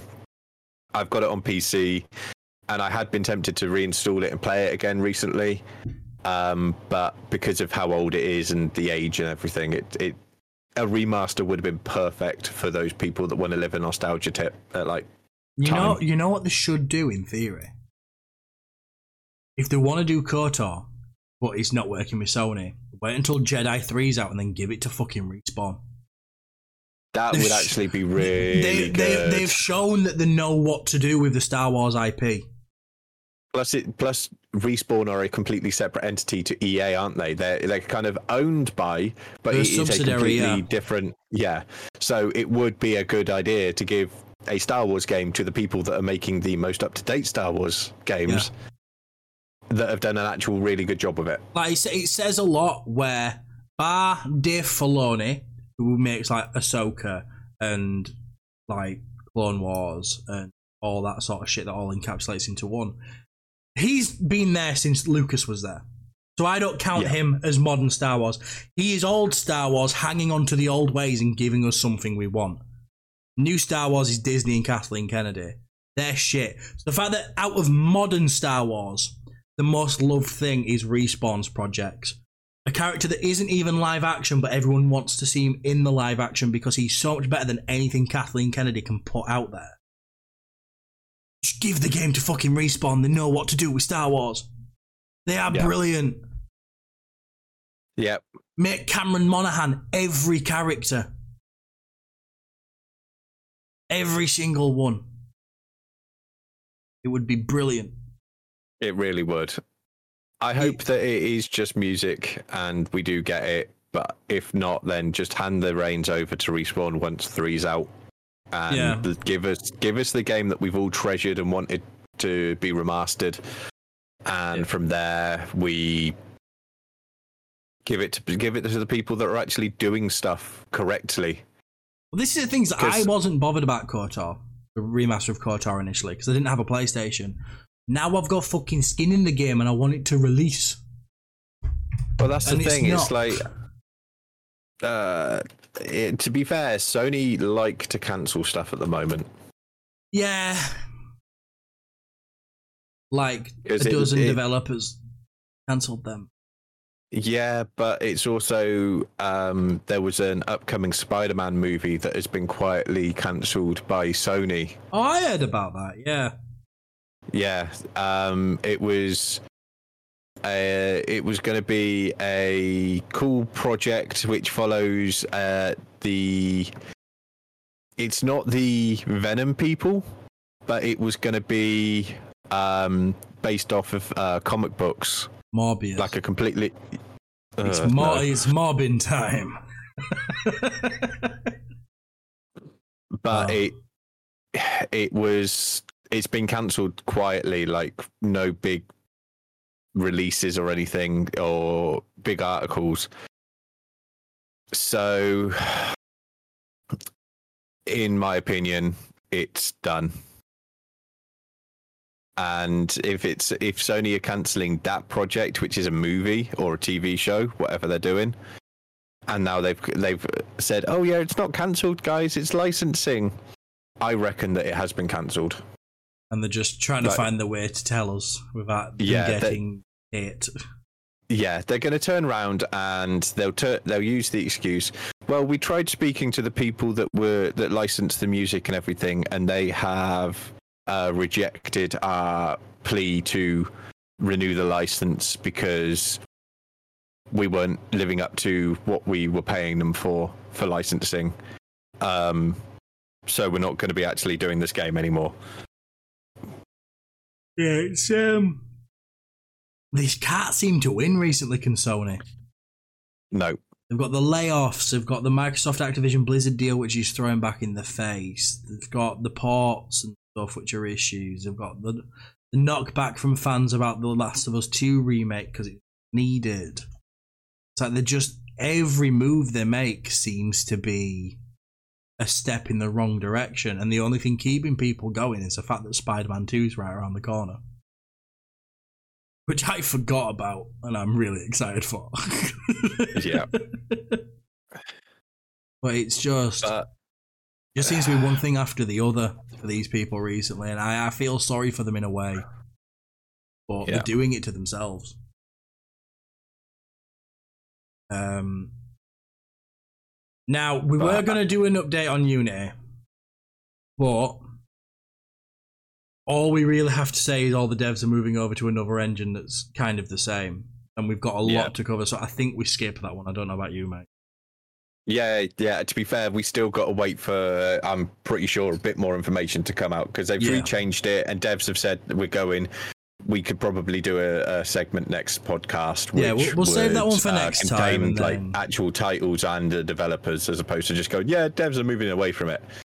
Let's, we'll, let's- we'll revisit yeah. that next time when we've got a bit more news to share. So the next thing then is everyone's favorite game is officially dead.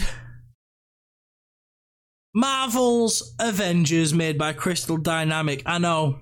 We'll pass some tissues out minute for all you people mourning its loss.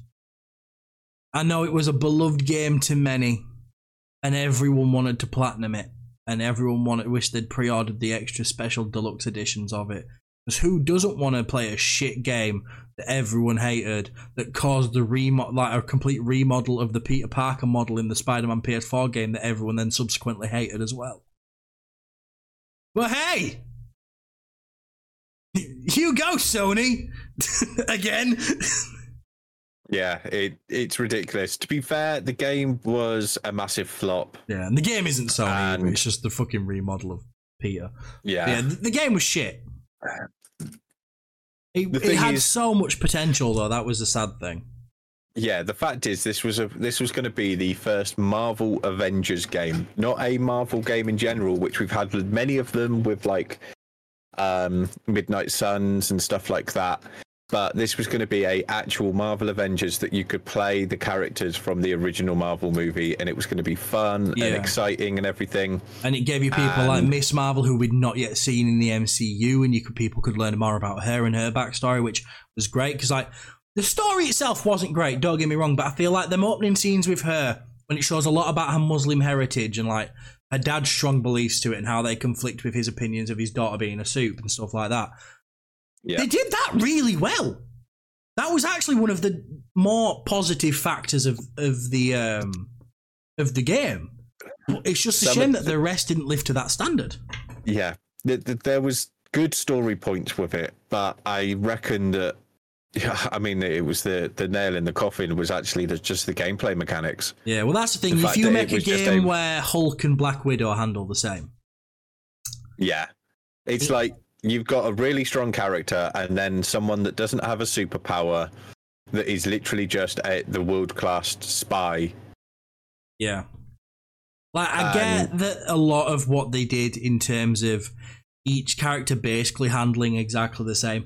They did it purely for the sake of accessibility options, and that's fine.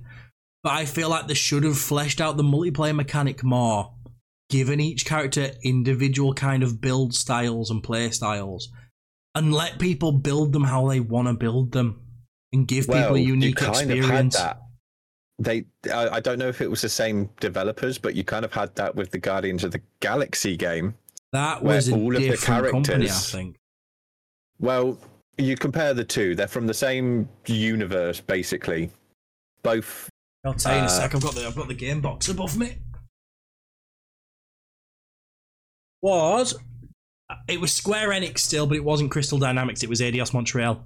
Montreal, even well, good game. Well, at the end of the day, you've got two people. Crystal Dynamics didn't know what they were doing. They got handed a really good title, which could have been good, and they didn't know what to do with it. Whereas the Guardians of the Galaxy game completely flipped it, where it wasn't. You've got Hulk, and, as you said, Hulk and Black Widow on the same power level as each other. It would- it it, doesn't come into no. Whereas you've got Peter Quill and Rocket and everyone, they all felt like unique characters that all had their strengths. Which is weird because they're all like, especially in the Guardians, I feel like a lot more of them tend to be around the same power level as one another. But they ma- managed to still make them feel like a unique experience. Whereas, like we said, with Avengers, you've got people who are polar opposites, like a stealth based spy who's elegant and supposed to be sexy and very slim figured. That's just how she's designed. Handles the same way as a dude who's basically a walking nuclear tank. Yes. Doesn't make sense. No. But Guardians is still one I'm yet to play, you know. I've had it for ages, it, but I've not I- played it yet. I've watched a lot. I've just I've seen on the box it says it comes with a free PS5 up upgrade, so I might have to uh, boot up the old uh, Wi-Fi router, give it a spin.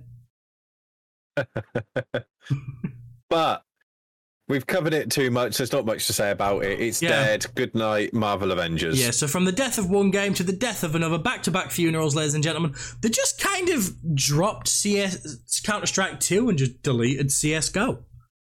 Yeah.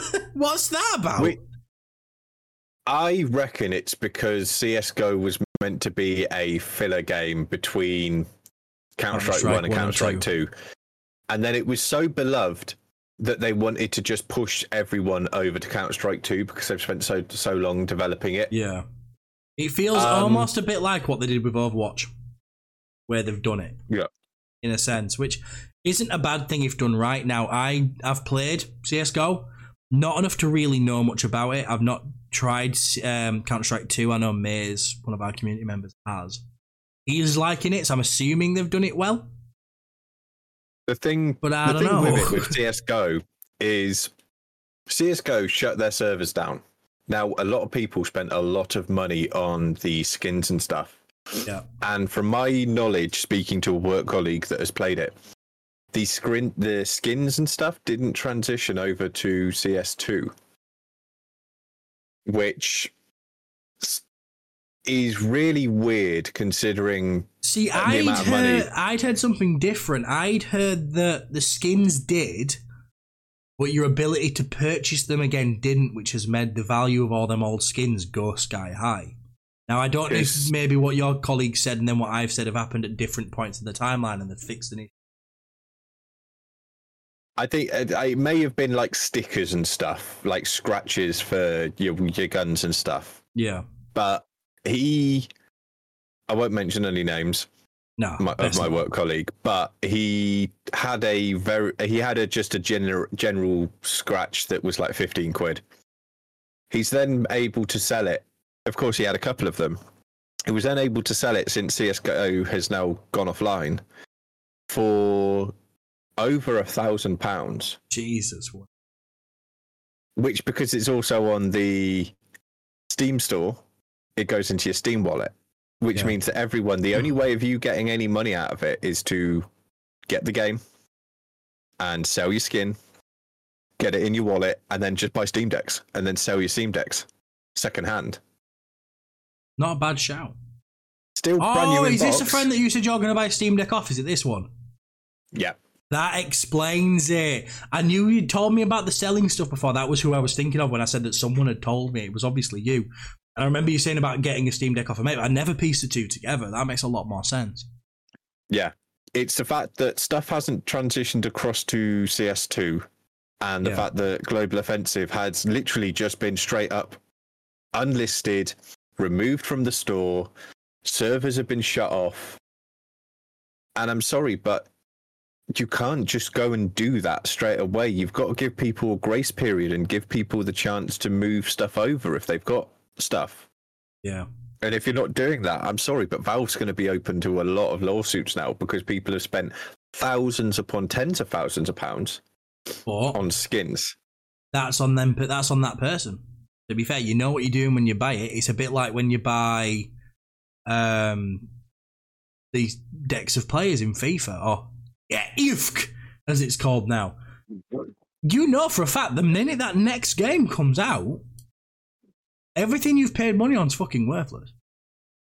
Yes, but in in FIFA's uh, defense, when you buy that stuff and the new game comes out, yes, it's a shitter because you've lost all of your packs and they're all you, are worthless. expecting the new but you can still yeah. access. But you can still access them. CS:GO, you can't even access the game that these skins are for. But you and can't access it anymore because they've not renewed the license. Technically, no, but with like CS:GO, you've bought all of this stuff, and in an instant, like there was no announcement that there, it was going to be shut off. It was just, Just oh, here's did. CS2, and then a week or two later, CS:GO's offline. Well, if it is any consolation to anyone here who has been affected by the CSGO stuff, at least you know if you buy anything in CSGO, uh, it's Counter Strike 2, you're going to be safe because Valve don't make a third of anything. So, you know this Bruh. is it now. Still too soon. I get it too soon because it can't be three soon. Um, but yeah, so Counter Strike's dead as well, as is a lot of people's souls and bank accounts. What isn't dead Yeah. though is mine and Sam's bassy as fuck headphones because a new music station's been added to Cyberpunk and it's fucking sick. Honestly, we were in a VC yesterday, and Sean was like, "Oh yeah, so uh, Idris Elba's songs have been added uh, Yeah. and released now. He's So we dropped an gave them a listen. yeah. They are great. Recommend They them on were Spotify. amazing. So if you, yeah, if you haven't heard them, go over to you, uh, Spotify, YouTube, whatever platform you prefer. Just search Idris Elba Cyberpunk It's music. um, it's a new EP called The Phantom Chronicles. It's got Chokehold, a second one I'm not remembering, and the third one's called Walk of Shame. Chokehold is the best. Chokehold, honestly, was it But- blew my it, it blew my cock off. It was it was fantastic. But on top of Idris releasing music in the DLC, we got 89 points. I can't remember if that's point one or point seven. But uh, Growl FM, which for anyone who is unaware of why this is such a significant thing for the game, upon the announcement of Phantom Liberty coming, just like I did when I heard Growl by Idris Elba, not Growl by Idris Elba, fucking uh, what's it called? Chokehold. By Idris Elba. Um, they put out a competition for musicians to enter competition to uh, put their own music in, and they would choose a handful of winners, and their songs would be put onto the radio station Growl FM, which is hosted by the one, the only porn star, number one star, Sasha Grey. What a combo! You get this radio station now, hosted by Sasha Grey, with a good, good, good, good list of tunes. The whole, um, the whole bleeding radio station. Sorry, I was struggling on the word then. Has been put on Spotify as a playlist. Spotify. Uh, it'd probably be on Apple as well, because I'm pretty sure it was actually put on by the Cyberpunk people. You can go find it. It's a really great um, selection of songs. Very different to a lot of the stuff we've looked through. Some of them are just generic songs. Some of them are very much cyberpunk specific, but I really like the radio station, and I feel like these people having come and put their own music in, and the fact that CDPR have given something back by doing this, saying that you people are with fans of the game, how would you like to see your music in it? That's so cool. It's it's the fact that Idris Elba's uh, song "Chokehold" has already, considering it only came out what yesterday or day before, Yeah. has nearly quarter of a million listens on Spotify Quarter of a million. Is that mostly Quarter us? Because that was on 80,000 last time I went on that yesterday. Uh, as of now, it's just it, so it's two hundred and twenty thousand nine hundred and eighty plays in the last couple of days. Well, like I said, it was it- 80,000 yesterday when we listened to it. And I know you and Claw listened to it about 40 times on your own after I dipped. Yeah, and then Growl FM, a lot of those are thirty thousand listens, going all the way up to hundred thousand listens for Afterlife. Which Afterlife is a very good one, to be fair. It is very good, closely followed by Let It Go as You Wander, which I believe was like the metal That's- anime sounding one. Eh, let it go. I'm going to assume it is because that's the one that's in that's not on here. So I'm assuming it's the one that's in complete Japanese. I my personal Yeah. favorites were Candy Shell by Spirit Machines and uh, El Tiempo by Skin on Flesh. I liked flu- uh, Fumes. I like flumes, lug flumes. Oh no, sorry, Fumes. It was kind of like Bring Me the Horizon uh esque, Yeah. like their new stuff, which I I'm a huge fan. If anyone Yeah. knows me, Bring Me is probably my favorite band of all time. Yes, but th th- honestly, there's something on there for just about everyone. Like there was a really good one. I can't remember which one it is on this list, uh, but it's pure. He might be lit by Entelim. It's uh, a complete instrumental piece, and it's so different from the others. But it's honestly, if you like music, I'd go on and check it out because, like I said, there's a bit for everyone there. And if you are playing the game, obviously, Growl FM is on your radio list in your cars. But on top of that, just the general release of Phantom Liberty is outstanding. Sam, how was your hands-on experience with Phantom Liberty so far? I mean, I downloaded the game. I I downloaded the uh, DLC. I went to start a new playthrough and I crashed multiple times on the first loading screen. So I've had to go through the treacherous time of reinstalling it completely, which it's getting there, but my internet in the house is dog shit. However, the TikToks of Yorkies that I've seen, they are phenomenal. The game looks incredible with great storytelling. Idris Elba's character in it is just remarkable. Definitely lives up to the same standard as Johnny, aka uh, Mr. Keanu Reeves.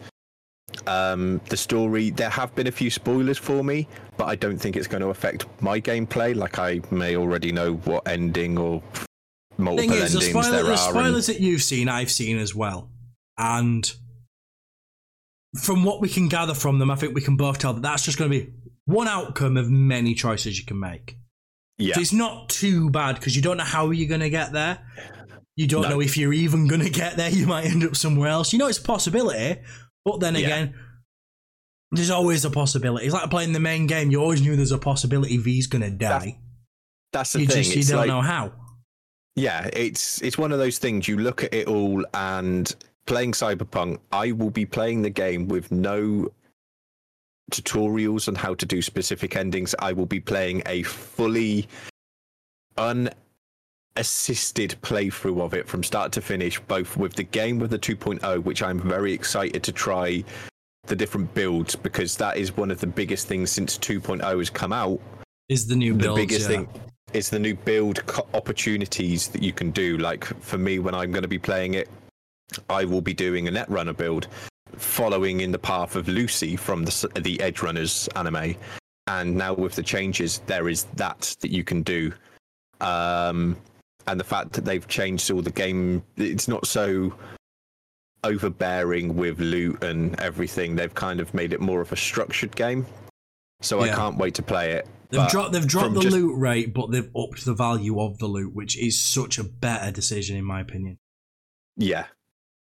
But I can't wait to play it. I I've stuck I've stuck away from watching all the Yorkie's spoilers and watching his entire streams. I've been lurking in his chat, which for those of you that are here but weren't there, you should totally go there whenever you see Yorkie go live. Go check him out, It's whether it fun. be Cyberpunk or any other game. He is a very good person, and if you want to use those redemptions and scare the shit out of him and make him a very good clip that you can upload on the other socials to make himself get out there more and more. Just not now because it's not active because we're podcasting. Yes, not now. If you do it now, you will be yeetus deletus. Well, no, it just won't come through and they'll be out points. But yeah, no, it's. It, I mean, I, I don't know why he's bigging me up so much. Do I owe you money? I can't remember. No, I no, you don't Do you owe owe me me money. money? I just I, I just appreciate you, co-host Yorkie Bother. He's lying. He wants a blood. Um, I mean, I'm very lonely. I'm single. I'm lonely, and I would rather like a, a blowjob right now. just cut a hole in your mattress. nah, bro, the the, the strings. I'll, I'll like impale my dick like Gen uh, Gen V. It would, it, it would go badly. Jumanji. Um, oh, uh, Gen Z, Gen V. By the way, if you've not watched it, do it. It's fucking brilliant. Now streaming. If you if you would Prime. like if you would like to watch it, we will be performing uh, movie know. nights in the Discord channel of Yorkie Bother on Sunday Sundays. nights. So starting tonight, tonight well we're as- watching Fighting with My Family, the Nick Frost movie about the origins of Paige in WWE. Gonna be good. It will be. So if you if you fancy some chill out time on a Sunday, come Join the by and uh, Discord. chill with us. Um, but no, Cyberpunk really good. I am excited to play it, but I haven't had any hands-on approach. But from what I've seen of your content, Yorkie, it looks phenomenal. It is amazing. Lives up to, if not goes above and beyond what the original game had. Well, from what I've heard, the people who worked on Phantom Liberty, they are some of the people who worked on the main game itself, but for the most part, it is also very much a new team that's been built specifically to do the DLC because I've had so many t- turnover, so much turnover of staff with all the issues post game and all the hate that they got. Um, and it's they've already said that Cyberpunk 2, which is happening, it's the people who led the DLC that are going to be the main focus on Cyberpunk 2, which is good because they throw so many things in the DLC which they've not done, like car combat. Should have been in from the start. I know they planned it from the start, but it was never there. Stuff like the fact that there's CCTV missions where you're sat in a CCTV camera using your hacks to assist. A gameplay mechanic, which, considering everything they throw at you in the main game, quite a surprise it's not been there in the base game. Yeah, There's elements of that there. Silent snipers! I don't know if there's silent snipers in the base game. I never use snipers, but that silent sniper I've got is fucking sexy. Um, there's just there's so many different things. The transmog system seems a bit more flushed out and a bit works a bit better now because before there were issues with it not actually picking stuff up and putting it in your wardrobe. It was just like you bought it or picked up. You might have it, you might not. See with the wind texture, but all everything just seems to work cohesively with each other now. There's oh, the odd Yeah. bug still. Don't get me wrong. A game of this scale is always going to have bugs, and especially in a, a unique engine specifically for this game, even more so. But the good thing is, is that before Phantom Liberty released, Cyberpunk sent it to their Q, QA team, something that BioWare can't do. Um, but moving on from one team that does doesn't have QA to another team that doesn't have QA, because it's not a team, it's one man. it's one I can't man. wait for this. Stardew So- Valley. Who Yes. thought we'd hear about that again? Sam, would you like to take the lead on this one? Because I know you love your Stardew. Yeah, so I'm a massive fan of Stardew. I've probably played about 500 plus hours, if not more, uh, between both PC and Switch. We thought that the game was dead, and all we were going to be doing is getting uh, extra content for mobile, sort of like stabilization and stuff like that. Maybe a few bug bug changes and stuff like that. But Mr. Concerned Ape came out of the woodwork and was like, "Yeah, you're going to get a 1.6 content update, which is going to be adding a hell of a lot of stuff. So the major I've key got, points Yeah, will I've got the list here. I'll put the major key points will be a major new festival Hell yeah. and two new mini festivals, which is amazing. You've got late game content, content which uh, will expand each skill area, which is great because once you've completed sort of like um, the island and all of that, all you're doing is making money to break the game, really. Um, new items, JoJo alternatives to some of the endgame quests, which I think will be really good. Over a hundred lines of new dialogue, which is incredible. That's probably going to be the festival style stuff. Probably. Um, new winter outfits for villagers. It's great to see some love going towards the villagers again. Uh, new types of rewards for completing billboard requests, which is something that I feel is going to be really good. It, uh, billboards they got a bit stale, which you weren't getting. yeah, they were really a bit of stuff. a really repetitive gameplay loop in the end, wasn't it?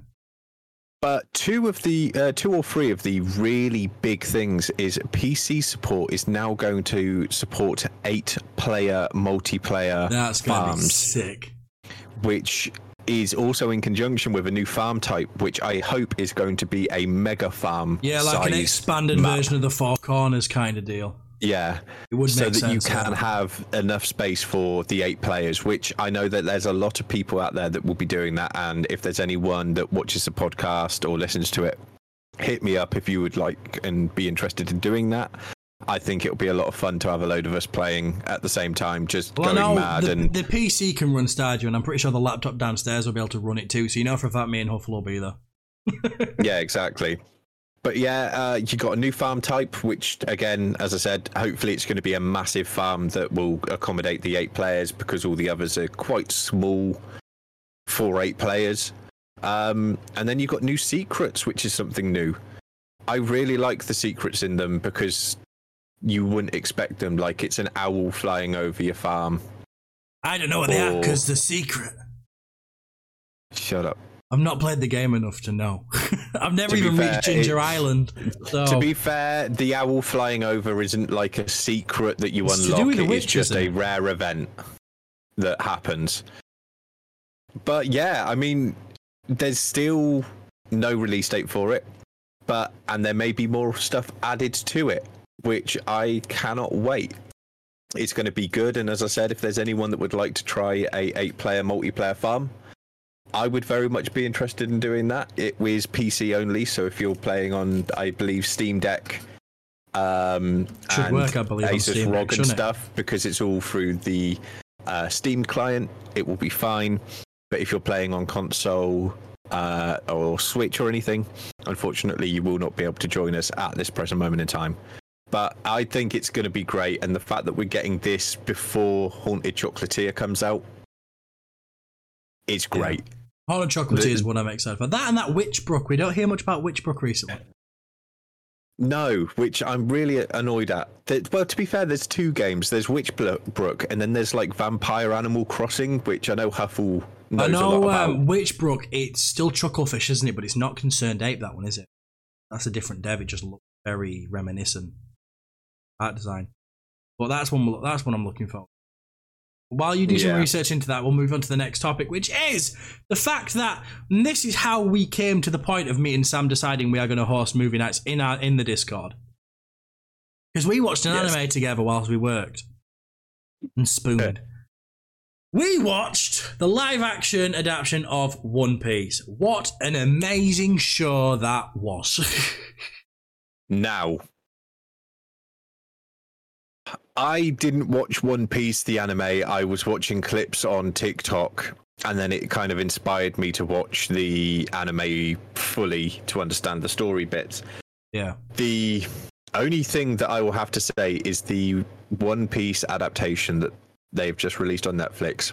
One, if you want to understand One Piece, go watch it. It is the best ever um, live adaptation of an anime that there has ever been. The story lives up to so many of the same quirks that One Piece has. The characters and the actors playing said characters like Luffy, perfect casting choice. Oh, 100%. For Luffy's Luffy. amazing. Um, same with uh, Nami and Nami is hot. Usopp and Zoro and Sanji. All of the main characters from the anime, they are freaking insane, and the casting choice is just incredible. Season one is out. We watched it, and it was a lot of fun. Um, Yeah. It's, it's one of those like there are some bits of it that are really cheesy and probably translate the best to live action, but rather than try and be serious like a lot of these, uh, adaptations seem to fall into that trap, is to try and be serious and then when the cheesiness happens, it highlights even more the cheesiness. Whereas this one, it likes to lean into that cheesiness. So even when you get something like certain, like you'll know what I mean, Sam, when I say the cat costumes, you'll know what I mean. Yes. I'm not going to say any more than that 'cause it's a spoiler. They do not translate well to live action at all. But because the show embraces how silly it is so well, still works. And that is where a lot of places fail. Yeah. Like, as you can see on the screen now, there is uh, Arlong, which is the main villain There he of again. the first Yeah. couple of arcs. He is played, and just the look of him is incredible and very close to what the anime had. And then you've also got the moves and stuff that uh, that Luffy can do. For those of you that don't know, He's basically He's like Mr. Fantastic. Yeah, he's made of rubber, as you can see there. He, he he's stretchy and can manipulate his body.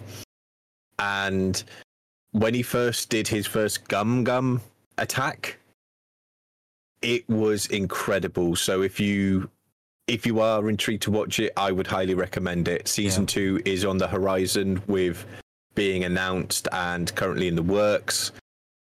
Yeah, Yeah. I, I would go watch it if if you're just looking for something to watch. It's great. It's one, it's one of them shows where it's very rare that one just comes out of the woodwork that you've never really seen before. And you have no faults with it, but this is genuinely one of them. I had no interest in it. I've never watched the anime. I don't particularly care for One Piece at all. It's never really appealed to me. But then the show came out out of nowhere. I'd not really been following it, so I didn't know it was coming. Next thing you know, it's there. I got told by a couple of people who give it a go. Warning: there's clowns in it. I was like, that's fine. Check the clown out. He's more pirate than clown, in my opinion. So as much as Yeah. I'm uncomfortable with him, I can deal with it. And I went and watched it, and honestly, it was a pure delight to watch. It didn't feel I like think- a chore at any scene. I think with it, you compare it to other adaptations that have come from anime to live action, like the Death Note uh, anime. And I'm sorry, but the Death Note anime, that uh, live adaptation that they did, was a Western made heap of garbage, whereas this sticks to the plot points and everything. I know from behind the scenes, the actor that plays Luffy spent a lot of time getting to know, learning Luffy Yeah. from the voice actor from the anime. I can't remember if that was was it the, uh, the was it Japanese The voice or actor the for English. Luffy was it the voice actor for Luffy, or was it the manga creator themselves that turned around and said to him that he is Luffy? No, I think you told me Uh, this, didn't so, you? so it's both. So it's both. So the anime uh, creator was like, yeah, he's Luffy, but then the actor that plays in the uh, live action met up with the voice actor, I believe the English voice actor, but I may be completely wrong. Um, no, it was actually the Japanese like subbed version.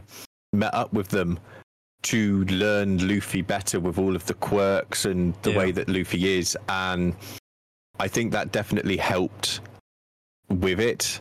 Um, but it is 100% worth a watch. Even if you don't like anime or whatever, it is good as just a off the off the cuff, really good watch.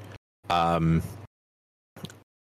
and yeah, we we watched it, and I think everything's just perfect in it, from the graphical style to the character development and how And- they're portrayed. It's very rare you get an adaptation that's so perfect like this. Like, obviously, Cowboy Bebop, for better or for worse, did a brilliant live action adaptation. The only issue is that did not translate well to live action. A well, lot my of dad doesn't like watch it. anime. He doesn't like anime. He takes the piss out of me because I watch anime. But the Cowboy Bebop uh, live action, he really enjoyed. I thoroughly enjoyed it as well. I don't understand why so Me many too. people hated it. But yeah, I it's was because like, it's because it was whitewashed, basically. ah, Like, it was fair a, it was another one of those things that it was Western. It was a west. It was a Western taking an anime and putting their Hollywood spin on it. Whereas One Piece, yes, it's got the Hollywood spin, but the actors' choices and the character a more on portrayals point of what those should people. be. Yeah. Yeah, it's as if they have just taken the anime and pulled the pulled the character from the screen, Except and we're you, getting except a Usopp. live. Usopp looks very different from his, but I think that's for the better because the dude who they've got to play Usopp is fucking fantastic. I Yeah. love him so much. He's one of my favorite characters in this show. Captain Usopp, defender of everyone and killer of giants and dragon fucker. I don't know. M- Master it's one of his stories. Yeah, But yeah, he's great. I've not seen an ada- live action adaptation this brilliant since the live action Last Airbender movie. yeah. Plus, it's also good to see I love how you didn't even big. click that I was chatting shit. You just agreed with me. That Yeah, film was I- fucking terrible. I didn't mind the last Airbender. I'm just oh, it saying was that. fucking awful, man. I didn't watch the anime though. That's the thing. I didn't watch See, the anime yeah, I, like I grew up on the I grew up on the anime for that one. So, but they're doing a new live action of that one as well, aren't they? I don't know if Yeah. that's Netflix as well. But I think it is Netflix. after after this, if that's Netflix as well, after this adaptation, I am very confident. Like, uh, so yes, a Cowboy Bebop live action adaptation. I liked it. I've watched the anime as well. I, I liked the adaptation. I'm not gonna lie. The live action One Piece adaptation, I liked it. If they're doing an Airbender, I'm pretty confident I'm gonna like that too. The question is, what anime should they do next? I personally think a Full Metal Alchemist live action would be sick. Full Metal Alchemist, uh, Attack on Titan, or Sword Art Online. I think Sword Art Online with the progression of VR would be a very good adaptation, Hmm. which would bring more people to the VR world, which would also then develop or augmented reality more.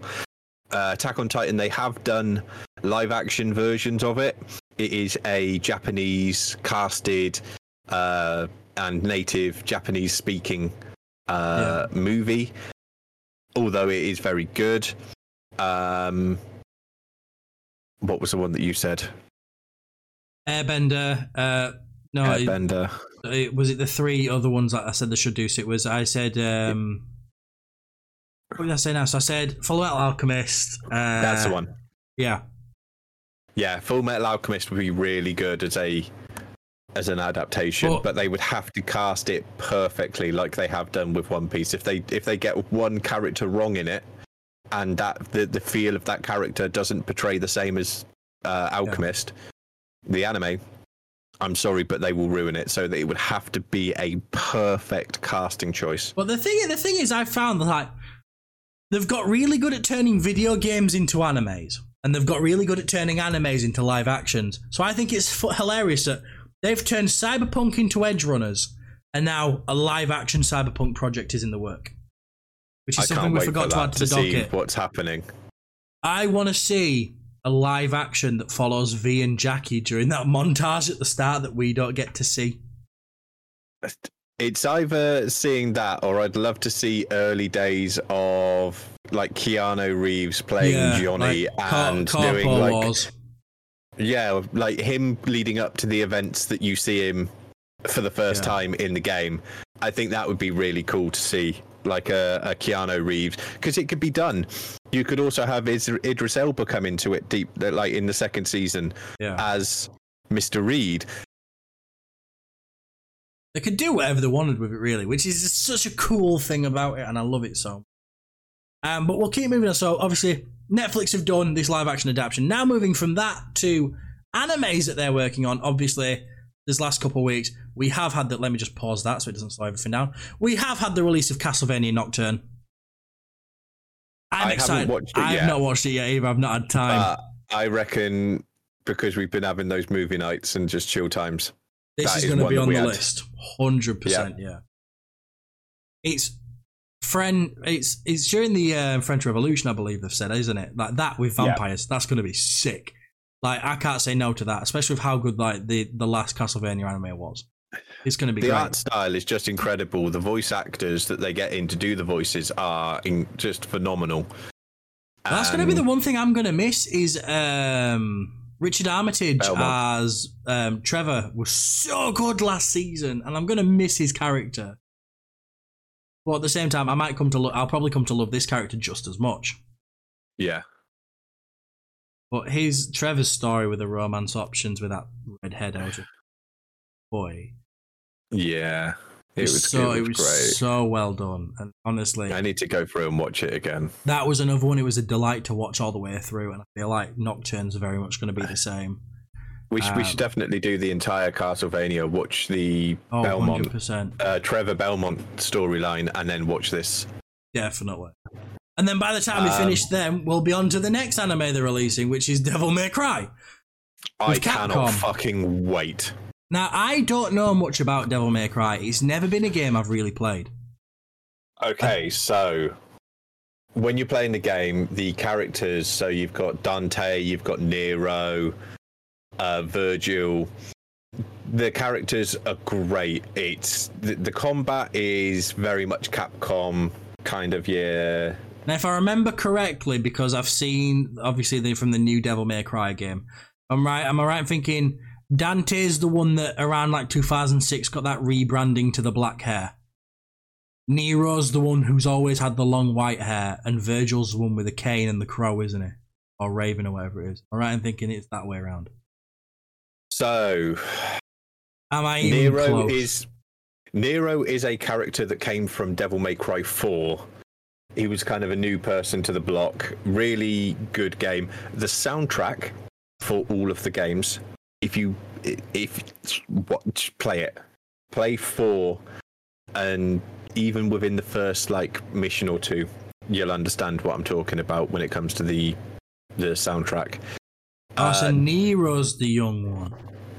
Yeah, Nero's the young one. Dante's the white haired guy that you just see on every one of the things. He's a bit of a cocky twat, but he's really good. And then you've got Virgil. This is why I got confused because when they just changed it to DMC back in like 2006, they made Dante really, really young and gave him that black hair, which kind of looks like Nero's hair, but a different color, and that's why I was getting Nero and Dante mixed up. That makes more sense. Yeah, but the the characters in it are great. The storytelling in it is great. The combat is great for a Capcom game. Um, it- it's just really good, and the fact that we're getting a anime da- adaptation of it, And I, I, believe honestly I believe this anime is from the same people who did the Castlevania ones as well. I believe it's the same people looking at the art style. Yeah, the seen- art style is very similar. we've seen from them that they can do these fast sort of very elevated combat scenes very very very very well. Which yeah, is so good because I, I feel like which uh, previously worked on the Netflix adaptation of Castlevania, so it is Yeah. confirmed that that is the same person. So we know that the like the the fight scenes and stuff they're gonna have that extraness yeah, that we love. But um i'm excited. I'm excited for Me all too. the animes. We've got a lot coming and honestly pre netflix getting into the anime game i can't say other than hellsing ultimate i can't say i'd ever really watched an anime and obviously avatar but that was like i don't class i don't know why i've never classed like cartoon network animes as anime i don't know why Uh, um because it's cartoons. You, cartoon versus an anime.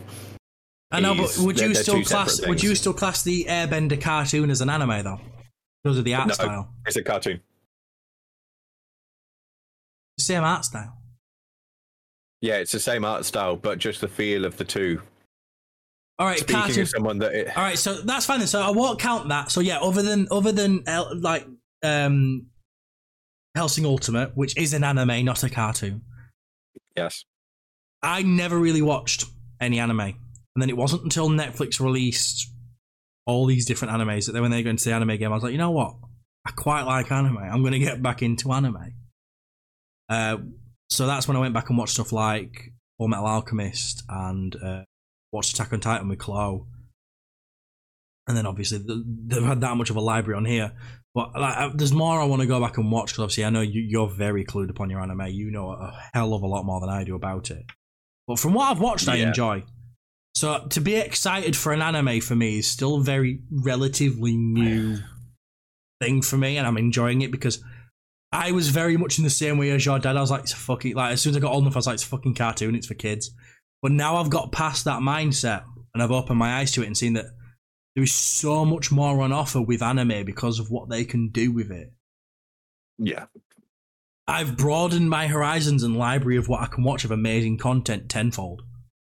The And thing is, there's so so, much that you can do with anime. Like, there's one that's coming up now, which unfortunately I don't feel will get a second season or second runtime, even though the manga had the potential of being like a really long, like Demon Slayer style.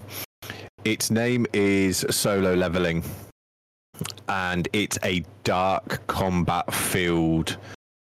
I believe it's a isekai where guy gets transported to another world. Okay. Um, but unfortunately, the, the the writer for it had has passed away. So Ah. I think they're going to take it up to as far as the manga goes, and then call it a day there to try and not is fair enough. taint his legacy. But it is the most hyped anime from a Japanese uh, writer, I think, of this decade and the previous. Yeah, it, it's going to be big. Um, but yeah, I I honestly can't wait for Devil May Cry. I have Devil May Cry 4 installed on Steam, and I will be going through and playing it. I just I love how a lot of the col- like just looking at the trailer now because for anyone just listening on Spotify, Apple, or that, um, obviously you can't see what we're looking at, but we've got the trailer running on loop in the background, and my favorite thing about it is most of the colors seem quite muted and from the same color palette, and then the red contrasts so well. I don't know if that's a specific design choice or if that's just because obviously it's red font and stuff as well. I don't know if it's a design choice or if it's just convenient for that clip that's on the trailer.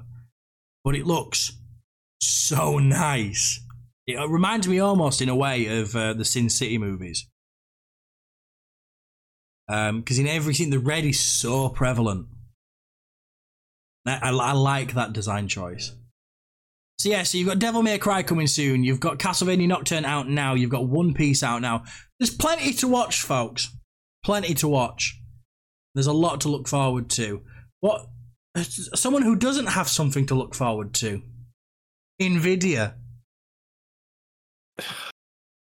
AMD's got them in trouble. Um, it's probably not AMD. I just have this vision that AMD, because of the direct compet- competitors, rung the police. The Nvidia, in, Nvidia, the Nvidia offices in France were raided by the uh, French CPA, the French Competition Authority, uh, anti-competitive pr- um, agency, even authority, whatever. You know the gu- you know the guys that are currently trying to stop the acquisition. Yeah. It's not good. Uh so it does the so according it's the Wall Street Journal have put a report out. They don't mention um the Nvidia by name, however, it is we are aware that Nvidia officers have been raided. Um so it's it's two and two equals four kind of scenario. Um they've been raided over concerns about anti competitive practices in the graphics card industry. Um, it's because of the chips that they're using. Apparently, um, they're basically cornering the market with it, and they're and they're, they're leaving it so like direct competitors like AMD dead in the water when it comes. Now, to me, I don't know how someone can get done for being anti-competitive for developing their own chip for their hardware when in reality they could just turn and say, well, if AMD want to keep up, they could put their own R and D efforts in and make their own good chip. Uh, I don't know the legislation that I don't know how it all works. Wow. So with this whole situation, so from what I believe, Nvidia don't actually develop their chips. They get chips made by other companies and then they use it with their technology. Whereas AMD are the chip manufacturers themselves. They make the CPUs, the GPU oh, Okay. chips, they make it all.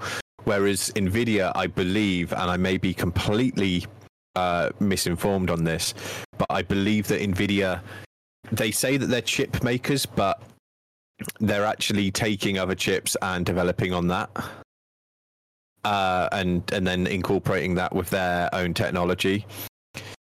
Um, I mean, it it kind of comes after the fact of they just they just earn a record thirteen point five one billion. billion dollars, which is a hundred and one percent increase at the same time last year. So they're doing something right. And I think it's either they're progressing. If I'm, am misinformed and they do develop their own chips, then Nvidia they've discovered a new way of doing stuff. But at the same time, you compare the AMD uh, graphics cards versus Nvidia. Nvidia is in bed with a lot of competitors, whereas AMD is just kind of like, well, we've got AMD CPUs and we've got AMD uh, graphics cards, and they both work very well in, in unison and synergy with each other. But the price range between AMD and Nvidia is mental. Because if we go over to Amazon and we just go AMD. AMD is is AMD that's generally cheaper. Yes. Yeah, which when you're seeing a record um, profit by um, Nvidia of 13.15 billion, that makes sense. Why, if you're earning that much, do you have to charge so much for your card? Surely that shows you could afford a price drop in them, which would probably up the up your sales and balance out the profits anyway. Yeah. I mean, you're looking at a 4090 at ne- near two grand versus AMD's competitor, which like uh, option, which yes, it's a couple hundred quid cheaper, but it's like 1800 quid compared to two grand Yeah, for less gigabytes, but it, it's ridiculous. It's it's all getting out of hand at the end of the day. This whole yeah, just a bit. Nvidia, they they're obviously doing something, whether it be upscaling, like oh we've done the 30 series, and then like six months later, 40 series is out. Thank you very much, and then it's like oh. That's why their percentages are up because they released the 40 series literal six months after the 30 Yeah. series came out, and everyone wanted to upgrade their card. AMD is doing a steady uh, upgrade to all of their stuff, whereas Nvidia is like, yeah, we'll do one series. They, here's the next series out.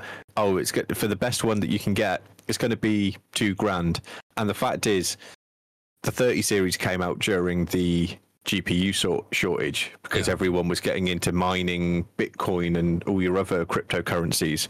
They are Peter Whereas- Molyneux. Mine Bitcoin instead of making a, a blockchain game, you fucking virgin. Carry on. but it's also the fact that it seems that Nvidia are teaming up with Microsoft and OpenAI, and a lot of GPUs and stuff are now supporting AI stuff, which is also another market, which may have been another reason because AI has become such a big thing in the last year or two. Yeah, it's very much taken over, hasn't it? Nvidia being in in bed with that, and AMD not really having much in that uh, in that area. Yeah, Of course, there's going to be a, a, a competition suit because Nvidia just like yeah, Microsoft we're besties, OpenAI we're besties, AMD you've not got a chance. But but at the end of the day, I don't see why there are people like the FCA. Competition is always going to be there, no matter how far ahead Nvidia go. They're going to get to a stage where their GPUs are like four grand. No one is going to be able to afford it, and AMD is going to be on the rise because people can get hold of the cards a lot cheaper. it's and um, the fact that there's companies out there that are against people in competition. Competition is what we want. yeah, and AMD 'Cause are this is still what, in the like, fight. If you are spot on with what you're saying, obviously, like like we said at that, we don't know for sure. It's all rumors and speculation. But if what you're saying is kind of where it is actually at, realistically, Nvidia aren't being anti-competitive. AMD just need to fucking try harder to make some moves in the market. well, The Nvidia shouldn't hold to say- themselves back because because of AMD's lack of shit. you know what I mean? the, the only thing I will say is Nvidia is a one-trick pony. They just deal in graphics cards, Yeah. whereas AMD they do both CPU and GPUs and motherboards and everything like that. Nvidia is only in the market of graphics cards and cloud gaming, whereas your entire PC could have every AMD. component in it be an AMD product. But whether it be the motherboard, the CPU, the graphics card, um, the RAM, I believe, you, you've got everything there. So AMD, yes, are falling behind, but that's because they're doing am I, the. am I all- right in thinking that AMD own Crucial? Sure, Crucial. Uh, I'm sure AMD and Crucial are connected. So Crucial Met RAM, don't they? Uh, uh, Crucial are owned by Micron. I'm sure that AMD have had some sort of thing with Crucial. or I, I think they've got a partnership. Micron, AMD. Micron and AMD share the same view, so they're kind of in in in in bed with each other. So Right, fair enough.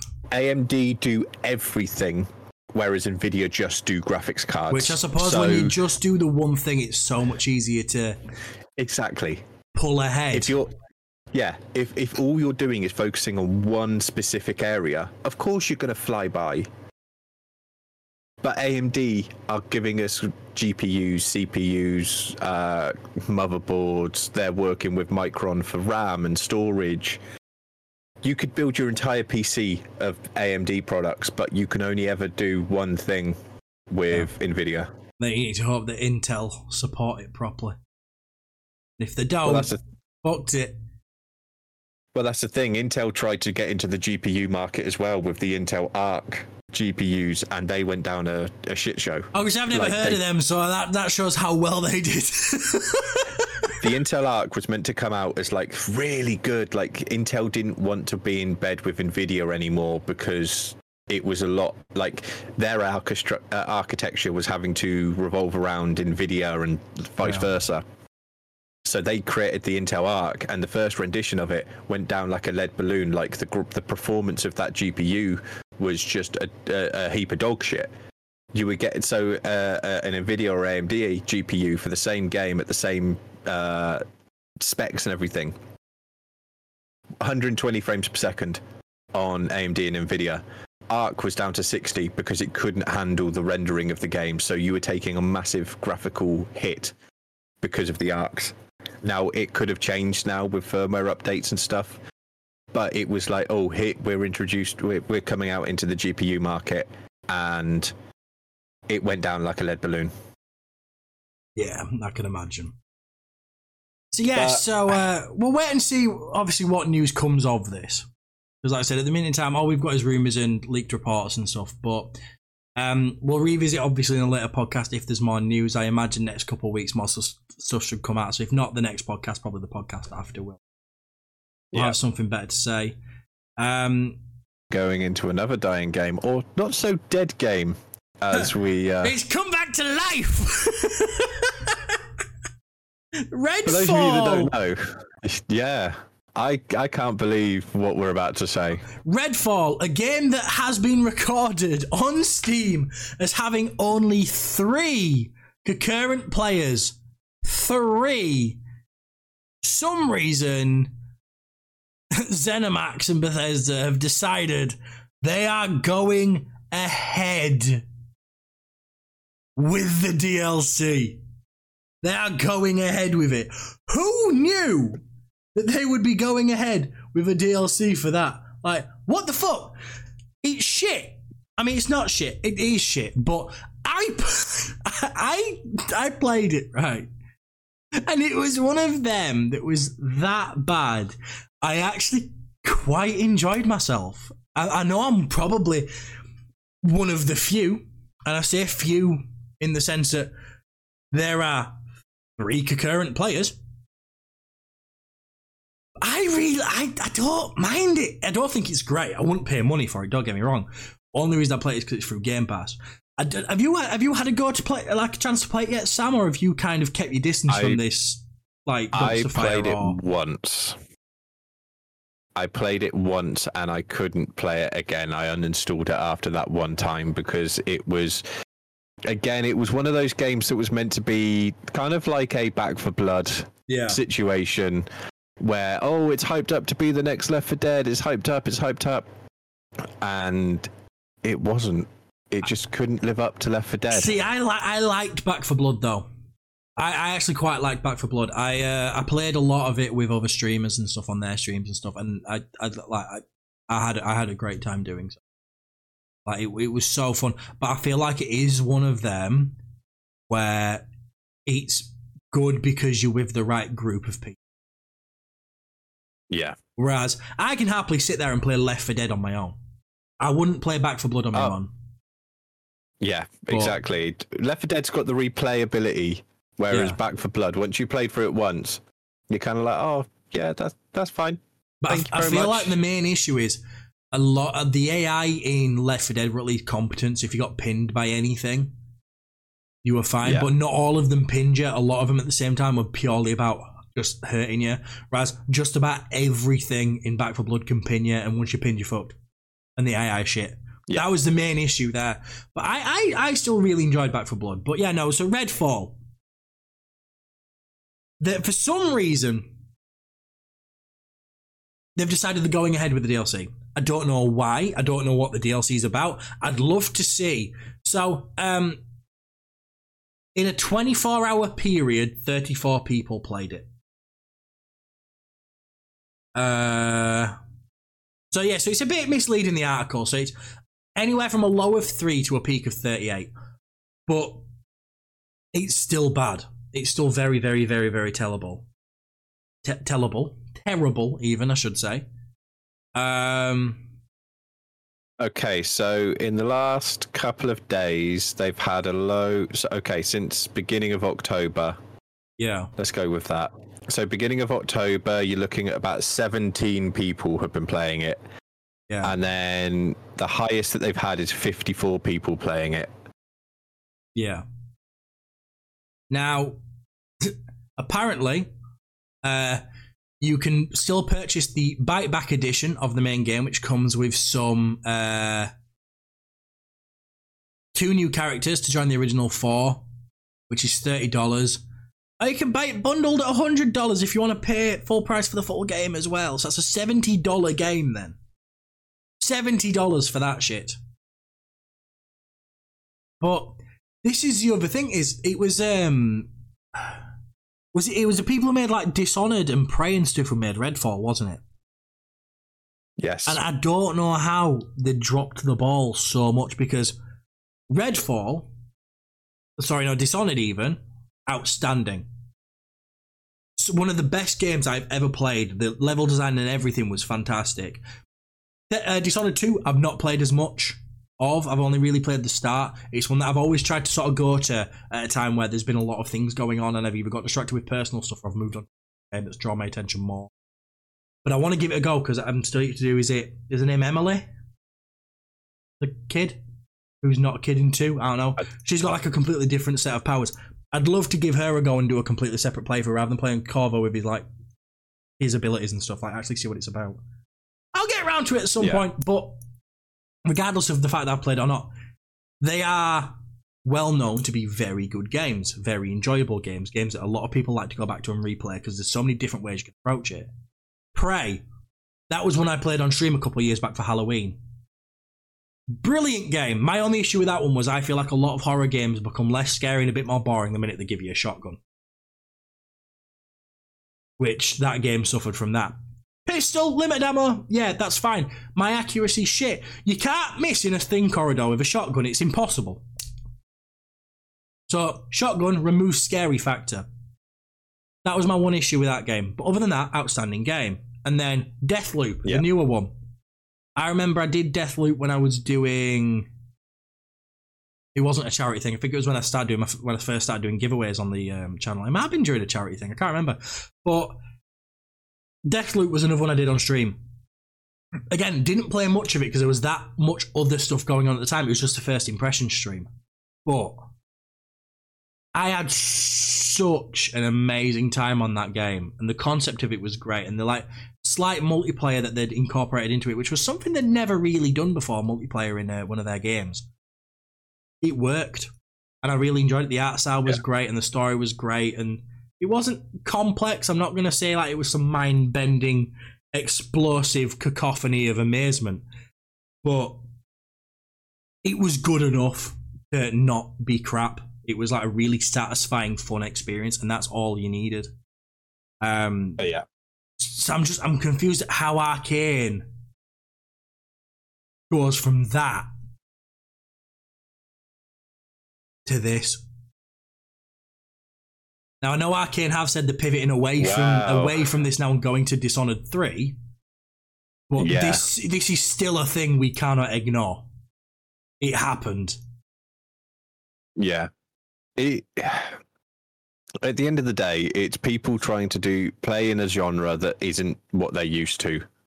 We've seen it with a lot of game companies that have gone, okay, I, we're known for these style of games, but you know what? We've been given the chance to do something else. Here it is, and it's been shit. Now there have been Yeah. other times where it's been really good, like Hogwarts Legacy, coming from a game developer that hasn't done anything since like the 1990s. But Hogwarts Legacy came out of nowhere, like out of the woodwork, and it was a great game, and people loved it. Yeah. Well, I So think the thing with it's- it's just Hogwarts one of those Legacy though is the Hogwarts Legacy was a different a different thing though. It's like it was a small company given a well-known and loved IP, It- yeah, a, And a so- small company yeah. given the golden ticket. whereas Arkane it was a well-respected known company doing a new IP. So Avalanche had an even more uphill battle, realistically. Yeah. and yet they succeeded and Arkane didn't. And I mean, I won't, I won't mind, but Arkane's gameplay loop that they put into this wasn't far off what they do normally, anyways. It's not like they tried anything new, really. No, it's it's just a company that couldn't deliver on what like the other competitors on the list because at the end, at the same time it came out at the same time as uh, uh Came out at the same time as some games. Uh, Back for Blood. It was around the same time. What, Redfall? Redfall and Back for Blood didn't they come out at the same time? No, they were way off each other. Redfall's still fairly recent. Back for Blood came out ages ago. Redfall. When did when did Redfall come out? Redfall came the, out in the May. first of May. If we do Q Back for one Blood. Ah, okay, two two years between them. 2023. Let's see what came out around the same sort of time. So, in order from what released, really, so we had the One Piece Odyssey, the Persona Persona remasters, Fire Emblem, for oh, Forspoken. Um, Hi-Fi Rush, the Dead Space remaster, um, Deliver Us Mars, Hogwarts Legacy, Tomb Raider Reloaded, Wild Hearts, Atomic Heart, Like a Dragon Ishin, Metroid Prime, the Yeah. PSVR release with all of that's new games. Let's see. You say it was uh, March, that say? Uh, May for Redfall. May, sorry. So around the same time Redfall came out, we got the PS4 and Xbox One releases of Hogwarts Legacy, Darkest Dungeon 2, Midnight Suns, Tears of the Kingdom, uh, Warhammer Boltgun, Hello Neighbor 2, Gollum. That game obviously took everyone by surprise. Fuck's sake, let's let's Um, just take into consideration Redfall came out at the same time as Farming Simulator 23, and I'm pretty sure Farming Yeah. Simulator 23 got more concurrent viewers, uh, players, Probably. and still has more concurrent players than Redfall in its entirety. Like you look at this a couple weeks before as well. Before Redfall came out, you had Jedi Survivor, Dead Island 2, um, Disney Speedstorm, Minecraft Legends, like Meet Your Maker. There were so many better games you could play. Why would Yeah. you choose this? You wouldn't. Yeah. And that's why there's three concurrent players. And I mean, it is what it is. You know what I mean? Like, the main thing is, for those that are enjoying it, congratulations, you're getting a DLC. I would like to see this game, with it being on Game Pass, do a Cyberpunk, do a No Man's Sky, where it goes full circle and it, in the end it turns out to be a good game. But by the sounds of Yeah. them going and focusing more back on Dishonored 3, I feel like this is going to be one that they just leave dead in the water, which is a shame. Because there's potential there and it looks like it could have been fun. But they're just not persevering with it, and that makes me sad. Yeah. But that's our lot, Sam. We've gone through because a lot. yeah, you need the head. toilet. no, I need to lie down or something, man. And nah, be right. I'm the one sweating vodka. Um, yes, Oi, I'm I'm sweating, just not vodka. Probably Dr Pepper. he's sweating blood out of his anus. He should go to the doctors. Uh, but yeah, that's it. So um, we'll say we'll say our goodbyes now, shall we? So that Let everyone get on with the So I Sunday can go get in mornings so that you can go poo blood out your anus. Yeah. So I have been Yorkshire Bother, And I have been Dark MTR. and we're going to phone him an ambulance. And you have been watching or listening to, depending on when and where you're listening and watching, Cheat Codes Are Cheating, episode 11. With double figures now, Sam, officially. Officially, Lucy's Legs 11. I don't know why you keep saying Lucy. You've been watching Edgerunners. No one says No, Lucy. it, it, it, it's bingo. They don't say Lucy. Cooling. They just say Legs 11. No, it's always been Lucy's Legs 11. I've never had anyone say Lucy's legs. Guys, tweet me on X. Uh, hashtag it um, Farmville for life. Hashtag Farmville free. Yeah, hash, hashtag fa- hashtag Farmville for life, and tell me if you've ever heard it called Lucy's Legs Eleven or if it's just Legs Eleven. But on that note, have a laugh, have a cry, have something good to eat, have a wank. Don't do anything we wouldn't do. Enjoy the rest of your weekends or weekdays, depending on when you are watching or listening. And we shall see you all in the next one in a couple of weeks. Toodaloo, au revoir, and a goodbye, you sexy, sexy bunch.